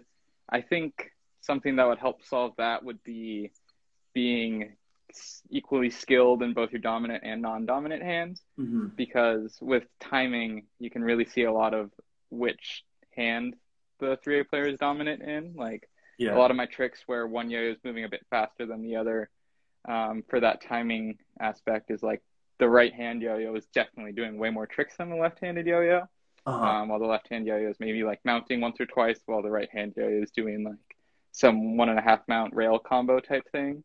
Got it. Yeah. So it's it's knowing enough with both hands that one can be almost the, the dominant hand while the other one is sort of just going around doing something, and then being yeah. able to switch them. Yes, exactly. Okay. And that comes down to the whole permutation thing again, of like being able to do it on one side and then the other, and being able to do a movement that you would normally do on one side, but do it on the other, and then see where that gets you, you know? Got you. So this is, I think that's a really good place to, to pause on the theory, because that is, I don't know how, I don't know how we can get much more than that, is that that's really like where, that is the state that the art is in of yeah. like, that's where we're at. So anyone listening, feel free to build up from there, because please do. I would love to see it, because we gotta we got and that's the thing to work on, is be perfect in both hands for the movement, mm-hmm. and then start to mess with those mounting and unmounting within that. Um, yeah. Wow. Okay. So I'm very happy with that. Yeah, if, that's awesome. I, I'm not I'm not ready to conclude though, because we got oh no I, definitely I got more stuff. Um, I'm here to play. So oh yeah, let's do it. I love it. Um, you mentioned, oh, first of all, as a little aside, uh, something I wanted to say in the intro is that uh, you were in, I used to run these things called trickster competitions. It was the first iteration that eventually turned into Ilinx. Um, mm-hmm. And we had a little blue icon, and I annoyingly posted all the time on your and you were one of the first people to come and support that. Um, and you were in a few of the competitions. I sure uh, was. And so I just wanted to thank you for that, of like oh yeah, that was so much fun. I didn't remember it at all until you brought it up in our conversation yesterday, and then I was like, oh my god, that's so awesome. Like thank you for doing those. I, I was glad for you to be in the, oh that w they were really fun. Um I, I almost wish that we would have had a pandemic back then, because then did the real scales. Yeah. But it's all good. That, definitely. I, I made my first yo-yo for that, uh, which was the caffeine, which I've just mm-hmm. sold the last batch of. So oh, congratulations! That, yeah, yeah, exciting. Yeah. Um. So anyway, that was. Yeah. The thank you for that. Shout oh, out yeah. to anyone who's been uh who who who ever did one of those competitions, and also anyone who voted for Aaliyah back then. Um, thank you. When she was competing. I got through a couple rounds. It was fun. Did you ever win one? Did I don't you... think so. No, I got to like. the second to last round, I think, one time, and then I lost to somebody, but it was all in good fun, you know, I enjoyed it. Hey, second place is good. Yeah. Uh, It's it's not like those seeded to anything. You're telling me there's no like next level trickster match that I could oh, have no, no. for? I did want to do like a contest of champions, but it had like petered out at that point, and no one cared. I was like, that's fair. I think everyone was like, eh, whatever. So anyway, I think now um, would be a good time. People are always really hungry for yo-yo content. Absolutely. Um, I, I, yo-yoing's on the upswing right now. Of like, just I, so many more people are, I think, buying yo-yos, or maybe just people have more money laying around and they're like, oh, I got to grab more yo-yos. And then once you get yo-yos, you got to consume more yo-yo content. So there's an audience for it, right? Yeah. yeah. Um, there definitely is. Speaking of, I want to touch on this comment that my friend Dom commented. um I gave him a yo-yo a little bit ago because he was really interested in it. Yeah. And he's saying that his overall happiness has tremendously improved because of it. Mm-hmm. And you know, that's the kind of thing that I want everybody to have access for and be able to try out, because like Dom, like myself, like you, I'm sure yo-yoing has yeah. greatly improved the quality of my life, and Absolutely. It's really awesome to see other people starting to dive into that and show interest in it. Oh, a couple little things on that is, first of all, making content like you're talking about of, mm-hmm. of, I mean, whether it's a company or, or videos that like show people how to do something and empower them to be able to do it better is so important. Like if you know something, it is almost your duty to go and teach it. Um, yeah. Uh, like that's honestly why I keep making these, is like, I feel like I've thought a lot about different things, and I want to make sure those ideas get out there, um, along with the, the guests that I talked to. And in yeah. your case, if you have some three A thing and some theory on it that can make things work, is uh, I, I'm just like telling you, you got to make those videos. I want to learn. Yeah. And other I've people been... can then go in and, and know those things. And that's like, that's what keeps everything moving forward. Definitely. Um, it's that like buildup of cultural knowledge that people are able to con continue to expand upon after years and years. And that's how mm-hmm. things like yo-yoing get to where they do, is because all these people have taught or learned other things. And then those have been just slowly building up and implementing. I think that's why juggling tricks are so cool, is because of how rich the history is and how long it's been around. People are able to just yeah. create so much based on things that other people have created in the past. Uh, that's something I love talking about, is like juggling has been around for actual millennia. yeah. Magic also. I, yes. Because I know definitely. more about it. The first well-distributed book on magic came out in the sixteen hundreds. It was called the, the Discovery of Witchcraft. Then maybe, I think a hundred years later, there was another book called Hocus Pocus Junior And, and so... Those are awesome. Magic books from the sixteen hundreds. And then since then, there's now, I think, more magic books written than on any other subject in the world. So oh, that's awesome. The point there is that magicians are super successful and can get, you can go be a magician, like a professional magician. That's a job title you can have. You can't really yeah. do yo-yoing yet. And mm. I, part of the reason, I mean, you can if you're like being a Duncan ambassador, but yeah, I think part of the reason is yo-yos as we know them now have existed for twenty years, and that's it. Pretty young. It's not the sixteen hundreds, it's the nineteen nineties. Yeah. So, yeah. like, that is a three hundred year difference, and then there was thousands of years before that that magic had to grow. So yes, definitely. It is on us to be able to start making that stuff and that foundational knowledge mm-hmm. that will get passed down. Um, we're, we're the pioneers of yo-yo right now. Like everyone yeah. that's been yo-yoing for the past thirty years developing yo-yo mm-hmm. is all going to be like, if you're interested in yo-yo history, going to be like very influential people, because they're like yeah. just changing the way it's done every single day. Absolutely. Like com complete, like d the people that are just like, in the game right now might feel like, oh, there's so many yo-yoers, there's no way I'll ever be good at it or worth anything because I'm, I'm not winning competitions. You don't have yeah. to be doing that. You can be thinking about it and just like working on, like we were saying earlier, working on the thing that you're good at and chipping mm-hmm. away at that slowly and remembering that, like, this is the beginning of a very, very long history. Um, yes. So this is a, this is a baby. This is a baby sport. It got started yesterday. Yeah, uh, straight up. uh, all of this is just a gestational period. And even just looking at between, like, two thousand six, two thousand nine is when Kentaro. Oh my God. Very, that's yeah. Like twelve years ago or something. So it's stark, the difference. Yeah.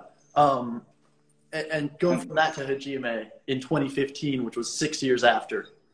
Yeah. So crazy. Just to. Yeah. Uh-huh. Playing off that idea, I think it is important for yo-yoers right now to not get lost in other people's yo-yoing, you know? Like, I don't know about you, but I don't yo-yo, so I can yo-yo like other people do. And it's totally fine if you do, you know, we all start somewhere, but yeah. I think yo-yo truly makes an impact on people when you start doing it like you do, like implementing a part of yourself into your tricks and your style and mm-hmm. truly creating something rather than mimicking something. It's where the magic really starts. It's that intent. Yep. Yeah. Definitely. Oh, what a good little, what a good little nugget. Just find whatever that intention is and stick with it. Um, yeah. Right. We just got asked to have a yo-yo off.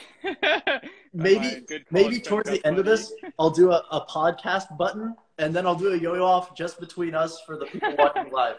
Um, uh, which, by the way, if you are listening to this live, go look up Kill Your Yo-Yo on Spotify, Apple Podcasts, Google Podcasts, Anchor, Stitcher, any podcast app, and follow it and rate it. That helps so much. And tell your friends about this. Um, because we do these every every other week. So so please, please, please share this and, and make this well known, because I, I think this stuff is really important. If you didn't just catch so the last well, five yeah. to ten minutes. Like, yeah. Clearly I'm passionate about this. Uh, I think something that's important to bring up, because Gus asked us to do a yo-yo battle, is like, I personally don't think anybody is better or worse than other yo-yoers, you know? We're all just different. I think that obviously better or worse is subjective, and that's shooting your values into something that's inherently like objective. Like yo-yo is something that you watch and observe and you're like, oh, that looks nice. Yeah. And then somebody else does something and you're like, oh, that also looks nice. It doesn't have to be a comparative all the time, which I think is the fault of our culture, that we compare ourselves to other people and to other things. Yeah. When we are all just people who are doing things, and we all do things differently, and that's yeah. A-okay. Is is the Mona Lisa better than Starry Night? Oh no, Aaliyah got frozen. Oh no. Oh, she's back. She's back. You're Woo. Good. Um, cool.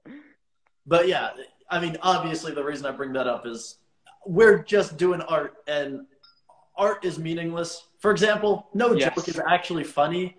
Uh, like seriously, no joke is funny until you do it in front of an audience and they laugh. The art is in the audience's reaction, and it's the impact that it has on an audience. Um, magic isn't real. That's another perfect example. Magic isn't real. We all know that.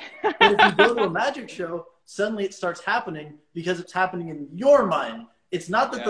the, the magician is doing real magic. It's that they're doing things that make it appear that magic is happening to you. Mm-hmm. It only happens in your head. Big like, time. Because it can't actually happen, obviously. So anyway, perfect yeah, example that's, there. That's huge. And so the goodness of a yo-yoer doesn't exist. Their impact on you does. And that's the Ooh. Yeah. That's um, good stuff. Oh, yeah. a lot of a lot nice. Of this is based on stuff I've read in, in magic books. So, like, Uh, if anyone's interested in that, scripting magic is a really good one. Um, uh, any anything written by Juan Tamariz is really, really, really good. Um, oh God, there's so much. There's so much good magic content out there. Uh, oh, oh, uh, uh, Maximum Entertainment is a book written for mm-hmm. mentalists and magicians, but so important for yo-yoers. Like, cool. That you could literally read. It, there's no magic taught in it, but there's a lot of theory of, like, how to be a good performer. And yo-yo oh. was so much for from Maximum Entertainment uh, two point oh by Ken Weber. I might be wrong there. I might have his name wrong, but I think it's Ken Weber. So anyway, cool. Look that up. That's a good, good, good book covering yeah, all. Thank you for the suggestions. I'm going to have to write these down, like listen back to the podcast and check them all out. That sounds yeah. dope. Uh, and Showmanship for Magicians by Dario Fitsky is another one. Um, and for uh, Domdo, it was Maximum Entertainment two point oh. Uh, I've only read the first one, but he, he did a rewrite. And very cool. Great. So um, yeah, th those are really good things to look into. And just thinking about yo-yoing as a performance art, which I think also kind of covers a lot of what we were talking about. Yeah. Um, so yeah, you use your yo-yo to channel what you think into the yo-yo. Yeah. Yes. That reminded me, yesterday you brought up the idea that um, that we are we are oh god, now this is getting like deep, this is getting philosophical. Uh, I, I forget it. how you phrased it, but it, it was like we are our reactions to our thoughts. Could oh, you yes. go back through that? Yeah, definitely. Um, and then we'll find a way to stitch it into yo-yoing somehow. Oh, it's always yeah. You can always stitch things like this back into yo-yo. Um, yeah. So I think a lot of people in today's society get caught up in their thoughts and like thinking that they are the thoughts that they're having. Like, oh, I'm worried about this thing, so I must be a worried person, or like really care about that thing. When in reality, the way that you actually are as a human being is how you react to those kinds of thoughts. Mm-hmm. Like, a lot of the thoughts that we inherently have can be just intrusive things that we've seen, things that are really dumb, just like a first thing that comes to your head, you know, like a lot of people when they're driving will have some terrible intrusive thought like, oh, what if I just ran my car into the middle of the intersection at a red light type of thing. And you aren't that person. You're not the one that's having that intrusive thought. You're the way that you react to that thought. You're the person that it, you're able to look at those thoughts and be like, I'm not sure if I'm going to hold on to this one. And you just let it go. You watch it float on by and wait for the next one to come.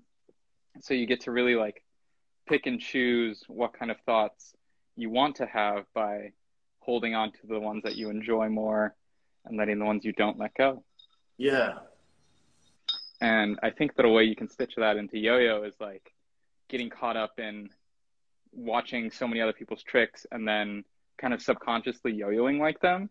Like, I know that when I watch a lot of one A videos, all of a sudden I'm starting to do really meta type tricks, like things that you would see in a competition that are scoring really high. Yeah. But if you like take a step back and think about your intention, about why you're doing those things, mm-hmm. then you can really start to see that those tricks aren't your tricks. They're things that you are imitating. And then you can start to unravel that and break it down into all these different layers and abstract it and pick and choose the ones that you want, yes. take all the elements that you enjoy and create this beautiful style that's your own. Yeah, I would definitely agree that uh, yo-yoing like meta is the same as driving your car into the middle of an intersection. Uh, has an equal impact on society. Have that.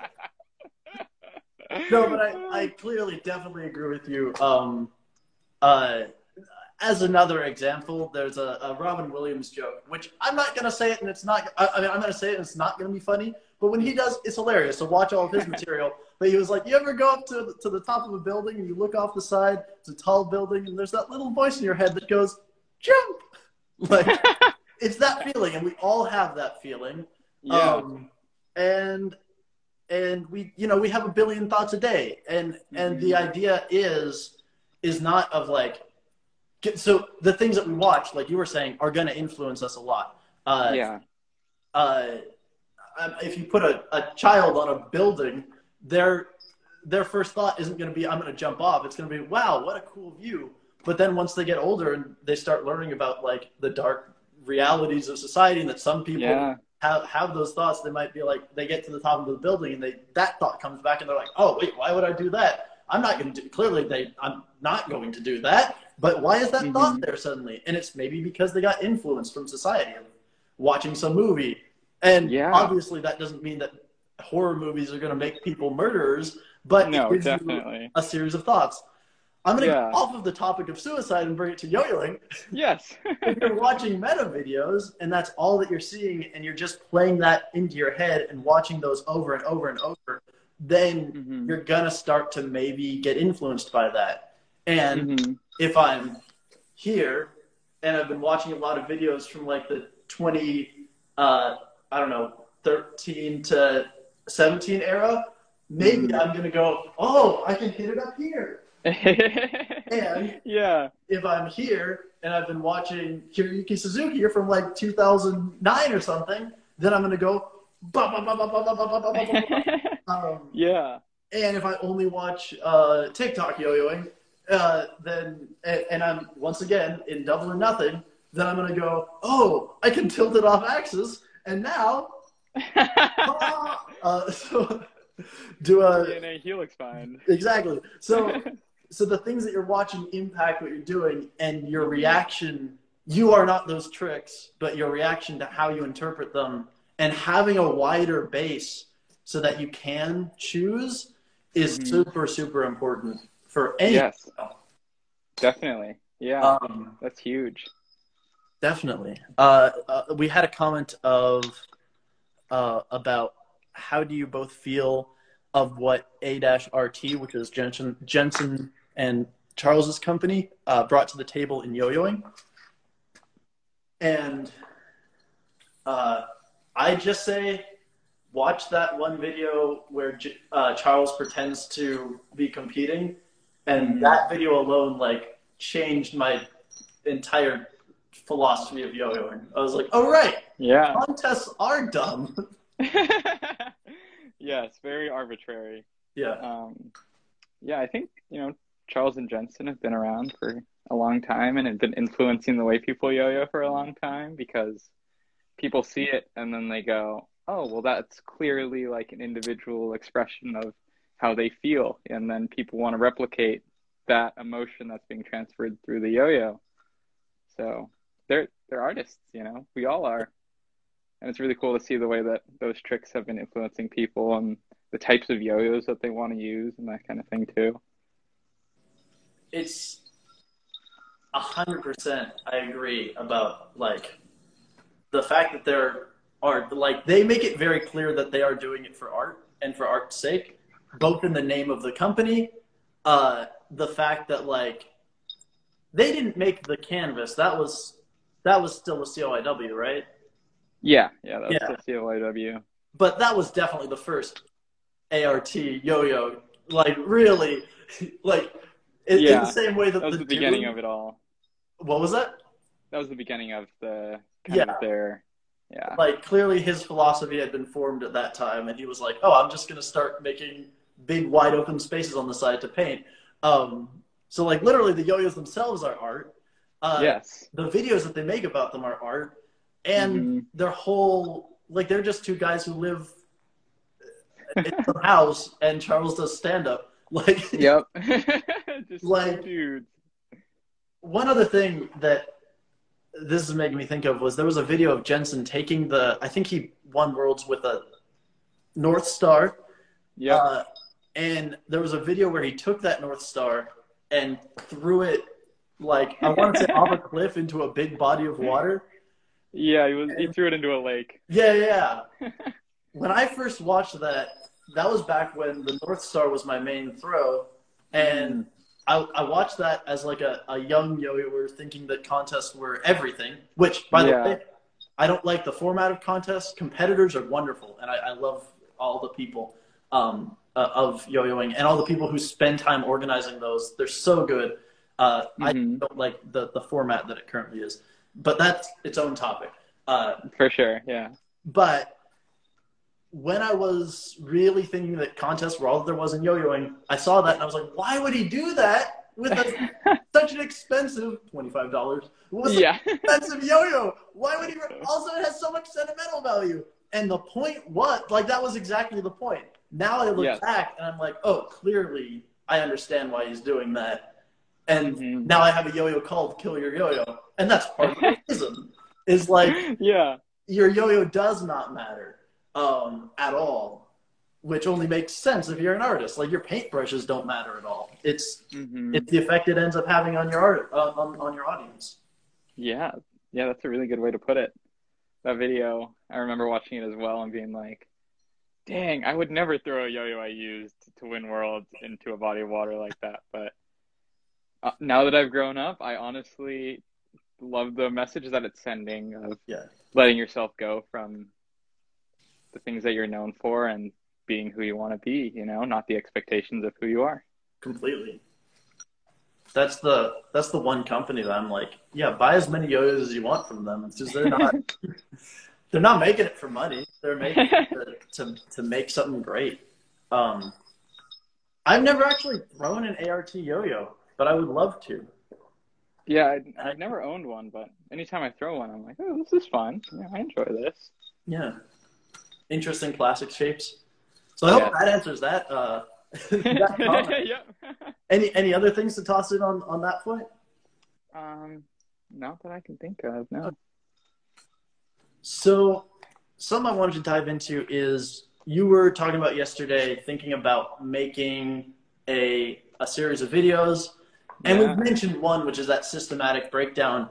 Um, mm-hmm. Was that the video that you were talking about, or did you? No, that was a that was a different one. Okay. Um, so, along with the whole, I've not, I've had, I've been having more time to think about the things that I enjoy. Um, thinking about how I can create more of a visual representation of yo-yo and creating videos about three A, like just kind of brainstorming things that I've got going right now. I want to make a like an intro to three A video that covers all of the things that one would need to know to get started in this style that people seem to not want to even begin to approach because it sounds difficult to them, and just breaking it down so it becomes more accessible and easy to them. So things about string and your yo-yo setup and things that we covered in the beginning of this podcast, essentially. Oh. And just being able to break that all down in a way that's easy for people to understand and just increase the amount of three A players out there, because the more three A players there are, the more beautiful tricks we get to watch. Yes. And I love the idea of that. So that's one of the videos. And then another one that I want to make um, is just a bunch of different entrances into Koro Koro. Like, because essentially it's throwing a trapeze over from one yo-yo onto the other yo-yo and using the other yo-yo as the finger for it. So how many different ways can you get into that? And I think there's a lot more than people would think. Um, I mean, I can do some examples here as I talk about other ideas, but yeah, that's one of the videos I want to make just as like a timestamp timestamp one hour thirty-eight minutes and forty-five seconds for people uh, listening. Yeah, there you go. Um, so there's that video I want to make where it's just like a Koro Koro where you like, throw it over, do a couple rolls, and then it cuts to another Koro Koro where it's just some different kind of mount entirely. And then another video that I want to make that'll probably be a shorter one than these two is just the the trick that I, I feel like has really changed my thoughts around three A is the going from a Koro Koro into a kink and then back into the Koro Koro mm-hmm. and then having it be like a fade overlay of all the different ways that the yo-yo can go from that Koro Koro. So you can see them all happen simultaneously from the one mount. Wow. Um, I think that'd be really cool to watch. So that would be really, really neat. Um, it's, it's on the way. I This weekend is the first weekend I've had off in a while, so hopefully I'll be able to go outside somewhere pretty and do something like that. That would be amazing. Um, yeah. I'm, I honestly want to do a similar thing of building up from the fundamentals, but for one A. Um, yeah. But that would be really neat to, I, I mean, I want you to make those, literally, because I want to learn that way. Yeah. Because that's kind of how you need to learn. It's... Mm-hmm. Which this is something I've talked about a lot of, like, tricks don't really exist. Uh, they are, they're one person's thing that they did, um, which is sort of what I was talking about earlier of, like, my Koro Koro isn't the Koro Koro. It's the one that I learned. Yeah. Um, and so tricks in yo-yoing don't really exist. It's, it's a process. Like there's yeah. techniques and there's fundamentals, and you can connect them in different ways, like Lego blocks, but mm-hmm. the tricks themselves, like skin the gerbil. I don't even know that trick, but it's just, it's, it's a routine. It's something that someone did once and they said, this is now skin the gerbil. And like, yeah. there's no point that that is that trick. It's just right. what's, it's a meme. It's what appeared on a trick ladder, and they started like doing it everywhere. So like, that's a hilarious name for a yo-yo. Yeah. My friend Dom, who's in the chat right now, is actually learning skin the gerbil. So that's really funny that you brought that up. Yeah, don't bother. It doesn't exist. I'm just a haggard old man. Oh, I'm sorry. My my philosophy. It's it. They're great to to learn when you're starting out, but eventually mm-hmm. you you start going, oh, I can just go, uh, uh, you know, combine my own stuff together, and take the elements from Skin the Gerbil, mm-hmm. and you go, oh, now this element can lead to this, and then you start getting into the stuff that Aaliyah and I have been talking yes. about. Yes. Um, so this is, of course, like a more advanced approach, but I think. I, I'd like to experiment with when these things exist, of when people have made resources that teach things from the fundamentals instead of from a trick-oriented perspective, then mm-hmm. I think yeah. maybe that'll have a, a, a different impact on, on how people learn. And maybe people will start to learn faster. I think that they will, because they'll, they'll have that theory from the start. Um, I agree. Yeah. Yeah. But that's my opinion. And first you gotta make the stuff and then try it. So right? Yeah. You do yours, I'll do mine. We'll meet up in ten years and see what happens. Uh, there you go. When we're ripe age of mid thirties. Oh yeah. We'll still be going strong. Oh yeah. I don't think I could ever stop yo-yoing. Honestly, I've done it every day since I started, and yeah, it's been in my life as much as possible. You know, like I always think about it, and I always have one on me. Mm-hmm. That's how you I'm know always gonna be there, that you really love something. Yeah. It's uh it's I mean, sort of my background, started in magic, went to juggling. I couldn't do either of them because you need so much in your pockets. And yeah, I mean, now I know that you can do cards and coins, and I now have those all the time with me. Thankfully. But the yo-yo, I was really into juggling at the time, and the yo-yo lets you do so much in such a tiny amount of space that mm-hmm. like, ooh. So do you normally carry around a three A pair? um, so I, yeah, I normally do. Um, whenever I'm going somewhere where I'll have the time to play three A, because wow. I don't just do it when I walk away, I'll have my backpack with me, and I have them in my backpack. Like oh, okay. when I was in school, walking to and from classes, I'd always have them with me, you know, do them between classes. And now at work, when I have a break, I'll break them out and just be seshing in the corner somewhere. Hmm. Well, that's good. Yeah. I think especially lately, uh, I've been doing three A a whole lot more. Um, and so naturally I've been getting a bit better at it, but one A is something that I tend to do a lot, because it, to me, is kind of an escape from yo-yoing while still yo-yoing, you know? Cause yeah. I kind of like to always be yo-yoing if I can, and so it's nice to have one A to have something where I can just do it without having the stress of being like, what's the next trick I want to make? Or yeah, the ease of it, too, you know? Like, three A can be a little bit tough to juggle when you're playing with it casually. So it's yeah. nice to have one A to ease that pain. I, I definitely agree with that. I think that's sort of why I've started doing three A so many times, is mm-hmm. like, I start it and then I'm like, this isn't really relaxing in the way I need it to be.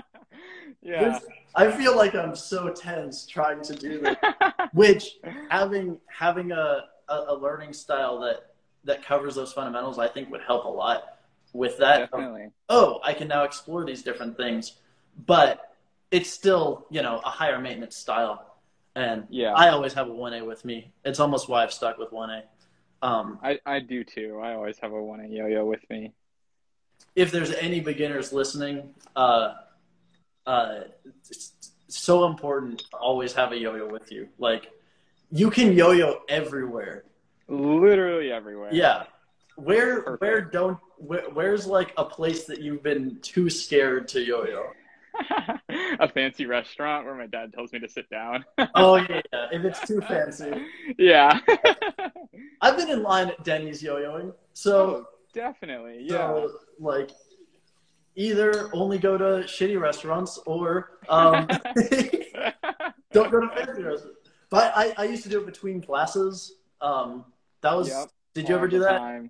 Yep. Oh, you know it. Yeah, people yeah, no. would send Snapchats of me yo-yoing to their friends, and then I would hear about it, and I'd be like, I have no idea who that person is. Like, that's just some random person on campus recording me. You'll become famous on Snapchat for doing between classes. What we're getting at.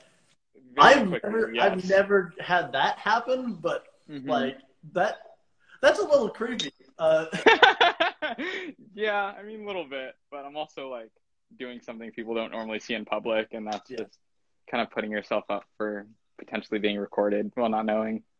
Absolutely. Yeah. Uh, and I think this almost lends itself to what you were saying yesterday about um, like most X Division players are like secretly really good at one A. I think it's because yeah. one A is just the lowest maintenance um, style. Mm-hmm. But do you have anything else to say on that of, of everyone being secretly good at one A? Yeah, um, a little bit. Um, it is really cool to see X Division players being just really quietly good at one A. Yeah. Um, like, it's just because you don't ever see them play that style very often. Like, mm-hmm. when we got on the call yesterday, you didn't even know what my one A looks like because I just yeah. don't really do it that often at in videos or that kind of thing. Like, I've had people I've known for years, like, talk to me at a yo-yo contest and be like, I don't think I ever really watched you play one A before. Which is kind of a funny thing to think about because I genuinely do spend more time playing one A than I do three A. Um, I just think my three A tricks are a bit cooler than the one A tricks I can come up with. So those are usually the ones that I'm sharing, you know. Oh. Um, so, I mean, one A is, it's good. It's good stuff, you know. Like, you can take elements from one A pretty easily and incorporate them into other styles because one A, it's just so easy to, like, do something completely different than what you would normally do. Uh-huh. You know, like, it, there's a lot more freedom to be creative with one A because you're not, you don't have as many limitations, you know. Like, with three A, you've got two yo-yos that you have to be moving to make a decent trick. And with one A, it's just one straight line with the ball at the end of it that you can do whatever. You can do everything with it. Literally everything. Yeah. It's perfect. It's, oh, I love one A. And too. Hopefully soon I also will love three A. I hope that for you as well. I, oh, I, I I was able to come up with some this morning. I was like, ah! Uh, but yeah, so I, I definitely agree with, with one A. Yeah. Like, being able to carry it around, everything being simpler. Um, Mm-hmm. The, I almost feel like with the simplicity becomes an ability to explore a little bit easier, at least yes. for the general population. Uh, Definitely. Uh, especially because there's just so much content out there.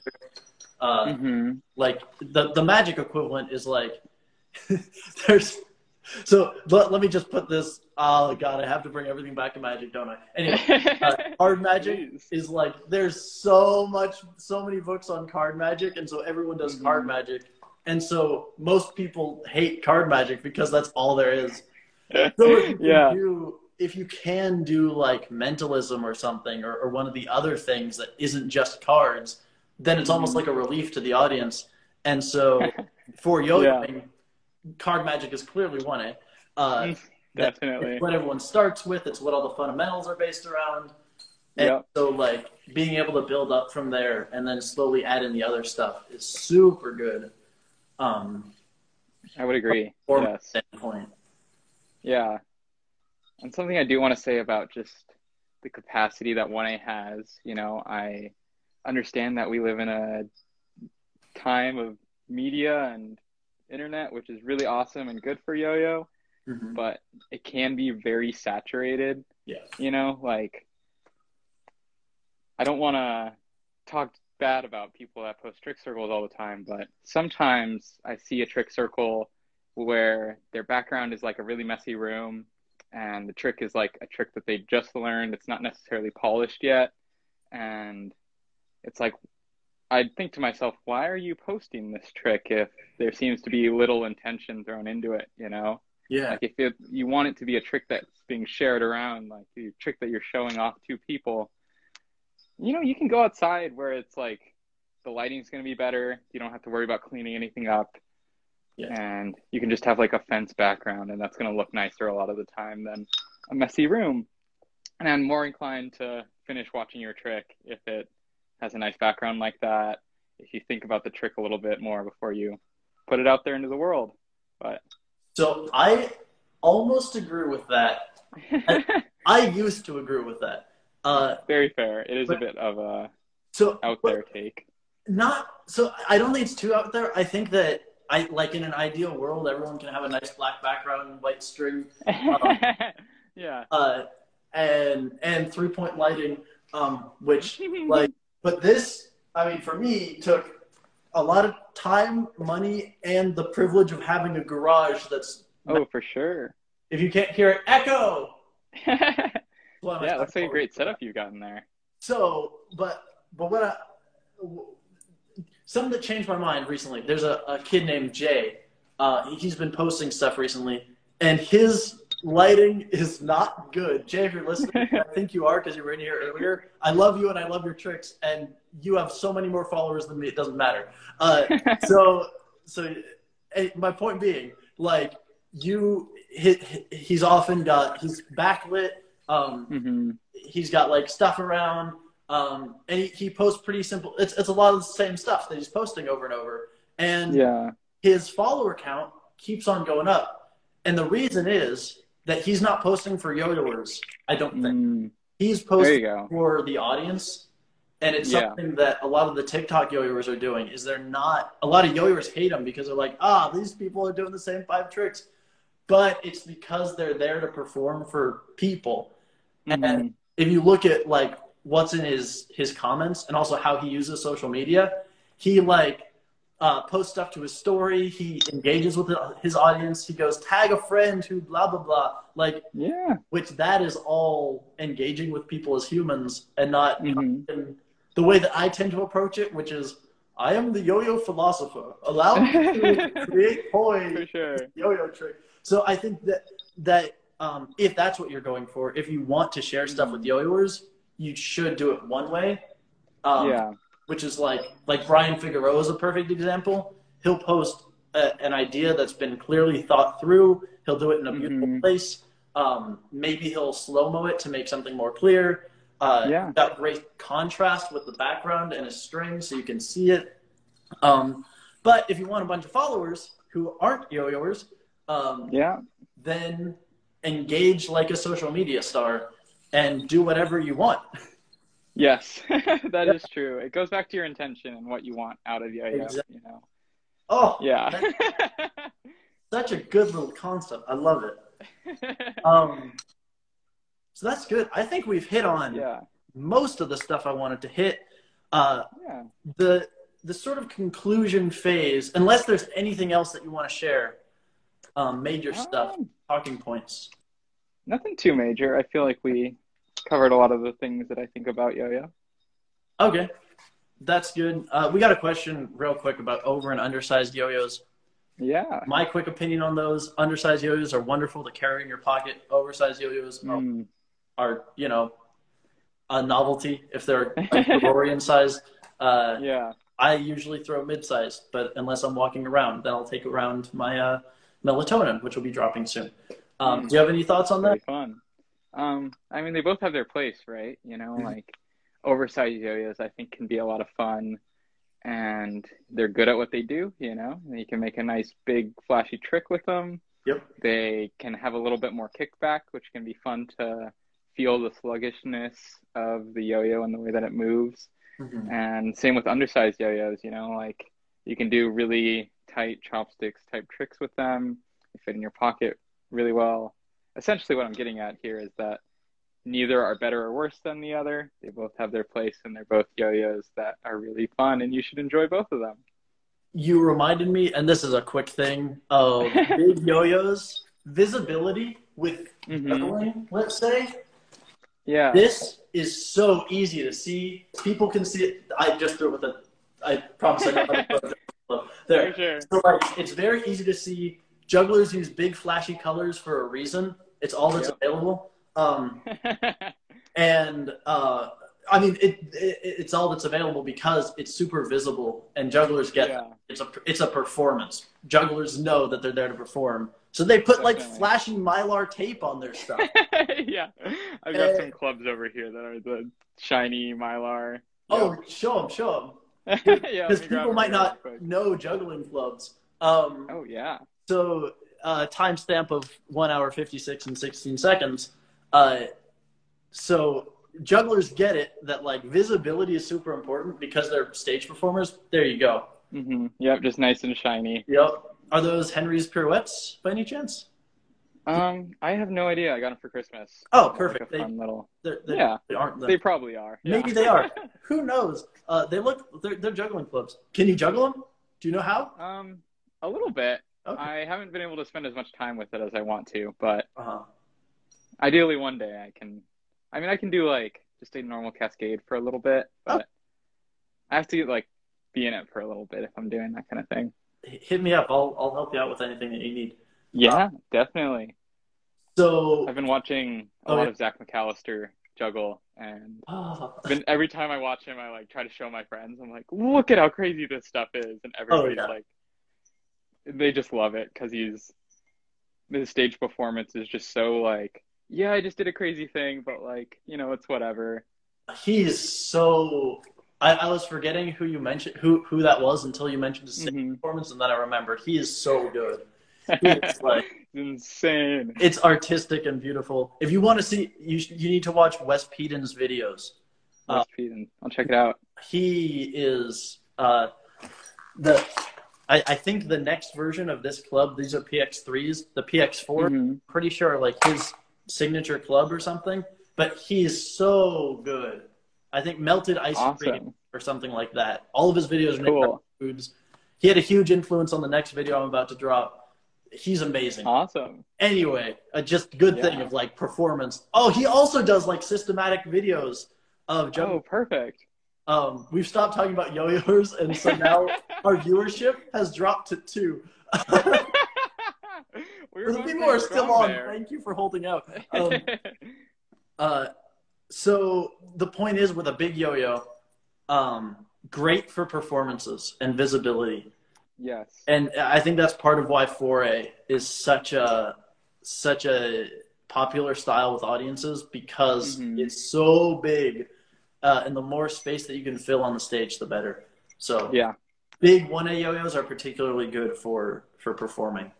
Mm-hmm. Um, so now, getting into the conclusion.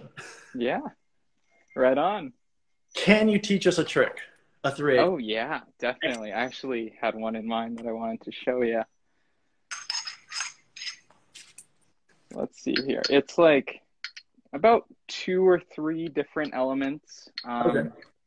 And I'll just show you the trick first, and then I'll start breaking it down for you. Uh, one second before you start the, or you yeah. can just keep doing it. For anybody, for anybody listening to the podcast, uh, the timestamp is one hour, fifty-nine minutes and twenty seconds. Uh, so go check out on Ilinx Toys uh, Instagram. Yeah, come learn a three A trick. Cool. So we got, we got a trick. Yeah. We got a trick in. I'm going to, boom, right there. Um, Perfect. Uh, two, zero, seven, two, nine is the trick. And beautiful. And that's the type of trick I want to include in the tutorial series that I want to make for three A. Cause mm-hmm. when I first started learning three A, everyone was just like, oh yeah, the way I learned it was just watching contest videos and then learning those kind of tricks. And it's like, well, sure. You know, of course I can do that, but, like, can anyone help explain the nuances of what's going on there so I'm actually able to do it rather than, yeah. like, kind of do it? And, so and that's my goal in the, this year is to create something like that. This is the first time I've ever started to understand the fundamentals of three A. Um, That's awesome. Like, I didn't even really understand that those fundamentals existed. Um, and yeah. For anyone listening to the podcast, the trick was like a Koro Koro that um, spun out into a kink mount. It was very, very cool, and you should go check it out. Um, yeah. And maybe follow both of our pages while you're there. Uh, yeah. So, so is that the only reason that I have people teach tricks? No. It's also so that I have content to post for the next few days.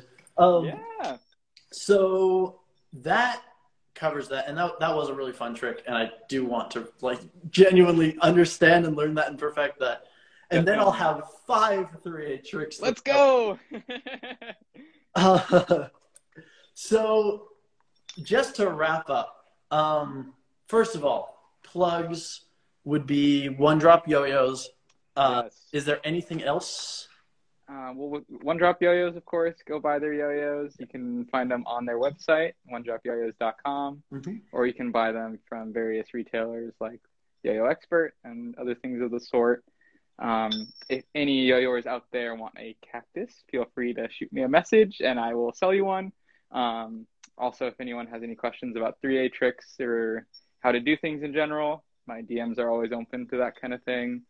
Um, other plugs, you know, make sure you stay hydrated. Less is more.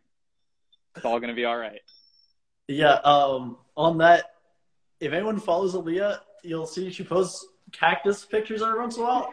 I thought it was just like a fun thing of like, oh, I like cactuses. No, she she has a full cactus business.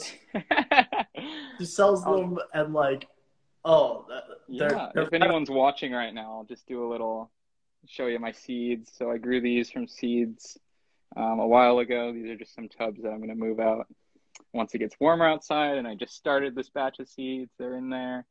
Those will be ready to go soon. And then I got, you know, many plants, and this is just the ones in my room. The garage is full of them, so please buy cacti from me. Yes. Definitely do. Um, uh, did my audio cut out by any chance? Um, I don't think so. Okay, good. I could hear you. I got a call, and so I oh, okay. That up. Uh, so that's beautiful, is buy cacti. I'm so happy you were monologuing while that was happening. That would have been bad. Yeah. Uh, so another thing that I like to do is a takeaway point of mm. This has been a two-hour recording session. Woo! So people have been, maybe they're driving, maybe they're doing laundry, um, and so they could have been doing anything, but there's, if, if you were to have somebody, if you were to describe this to someone and you wanted just one thing for them to remember forever, mm. what would that, something that we talked about, what would that thing be? It's something that we kept circling back to, which is intention. Yeah. And I think that extends beyond yo-yoing. It can go into your daily life, having intention in the things that you do, you know, making sure you're doing them for the right reasons, like caring about people around you because you actually care about them and mm-hmm. being around them because you enjoy them, not just because you're gaining something from them. Um, you know, just intention is so good for you, and you can grow so much when you have it. And it's not necessarily setting a goal for yourself because your impact is not always what you intended to have, but your intention is the impact for, or the vessel for your impact in every, everything you do. So have intention in your actions and your thoughts and your yo-yoing. And and also, also with that of like, There was, I, I have a friend who, he, he's a magician, but he posts like all this motivational content. He'll like share mm. stuff like that. But, which all feels like kind of uh, woo stuff of like, oh yeah, try a million times. The yeah. thousand steps starts with a single step, all that stuff. But uh, Definitely. But there's, there's like good truth to it. And one of the things was like, instead of trying to do the big end goal, and be like, ah, I'm going to do everything all at once and I'll be there. I'll be on, maybe you want to be like the winner of America's Got Talent. Like, yeah. You can't just do that tomorrow. But if you set nope. that as your intention, you can start doing the things today that'll maybe one day eventually get you there. Yes, definitely. It's all about long-term growth and achieving things in your life that you want to do. Absolutely. Yeah. Like if, uh, one day you start up a little online yo-yo competition and you have some yo-yoer join on, and then five years later, she's on your podcast and is one of the best three A players around. Maybe something like that. Uh, it could happen. You know? Yeah. So, so there's that, and uh, my takeaway point would be um, uh, modularity, which is uh, I, I feel a little bit uh, like cheating saying that, because it was sort of some of my I, I feel like I maybe spearheaded in, but uh, I oh, think no, it's, it's good. It's a good thing of like, because you, it was definitely working on off of stuff that you were talking about. Um, yeah. If you, if you think about yo-yoing as a series of individual elements that can build together, um, then it, it helps with improvisation, because you can start snapping mm-hmm. blocks together, and working on yeah. those smaller parts helps. And also your transitions, and really taking transitions seriously, uh, like Very we talked important. about with um, with Anthony yesterday or last last time. Like mm-hmm. he's all about the transitions. Uh, he does them so good, and same with you. Yeah. You're focusing specifically on the transitions between the tricks. Um, that is is just like so huge. So so knowing that tricks are modular and practicing the transitions between them is yes. super super important, and that's where improvisation can come from, and where growth in whatever style that you do will come from. Yeah. Oh, big time. Yeah. So though, that would be my, any, any addition on, on that? No, that you, okay. you put it great. And I like the way that you're explaining these concepts, because they're things that I haven't said out loud necessarily. So it's nice to have actual words to assign these thoughts and concepts that are bouncing around in my head. I love that. And my hope is that a lot of yo-yoers have had similar thoughts and just haven't like maybe heard them said yeah. that way, or, and just knowing that these thoughts are out there and that we're all thinking these things is like, yep. let's get this out there. This is, yeah, this let's... is theory. What do you think is in those magic about. books? It's, it's not just a million ways to vanish a coin. It's how to be a good magician. So like, let's talk about how to be a good yo-yoer and performer. Um, Mm-hmm. So, uh, yeah, that would be another thing, is read magic books. Uh, uh, yeah. Yo-yos can learn so much from that world. Um, the last thing is Endless Chain, which uh, uh, Jonah Babbins is a magic podcaster, and all of this mm-hmm. format is based on his stuff. I've literally stolen s some lines from him for the outro oh, that I said earlier. Uh, Uh, that thing about like some people have been doing laundry or driving their car. That's his. So, I so like that. That's a good this one. This is also his. Um, to to make sure this podcast goes on forever, I ask mm-hmm. everybody who comes on um, to to recommend someone else that they think would be perfect. Um, oh yeah. To, to share their ideas similar to this, talk about yo-yo theory, uh, put it out there, and just give them that stand. The only. The, the only thing is you have to be able to actually put me in touch with them. Um, okay. Yeah. So who do you um, think would be good for that?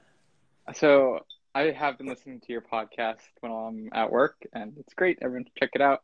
Um, and I remember hearing you ask Luna that, and I was like, oh, shoot, who would I recommend to bring on the podcast? But then after talking with you yesterday and realizing all the types of things that I think about yo-yo, I think J T Nickel would be a great person to bring on here. Um, he's also sponsored by One Drop. He also focuses a lot on transitions when he yo-yos. Like a lot of his one A, I know he works really hard to avoid green triangles and plays more attention to the transitions between his tricks. Okay. Um, so if he has time, J T would be a great person to have on here. Amazing player. Um, somebody else would be Dylan Ostrowski. His yo-yoing is crazy. Um, go check them out on Instagram. Don't know how to spell his last name, but they're really cool. Uh, lots of crazy concepts. Yeah. Perfect.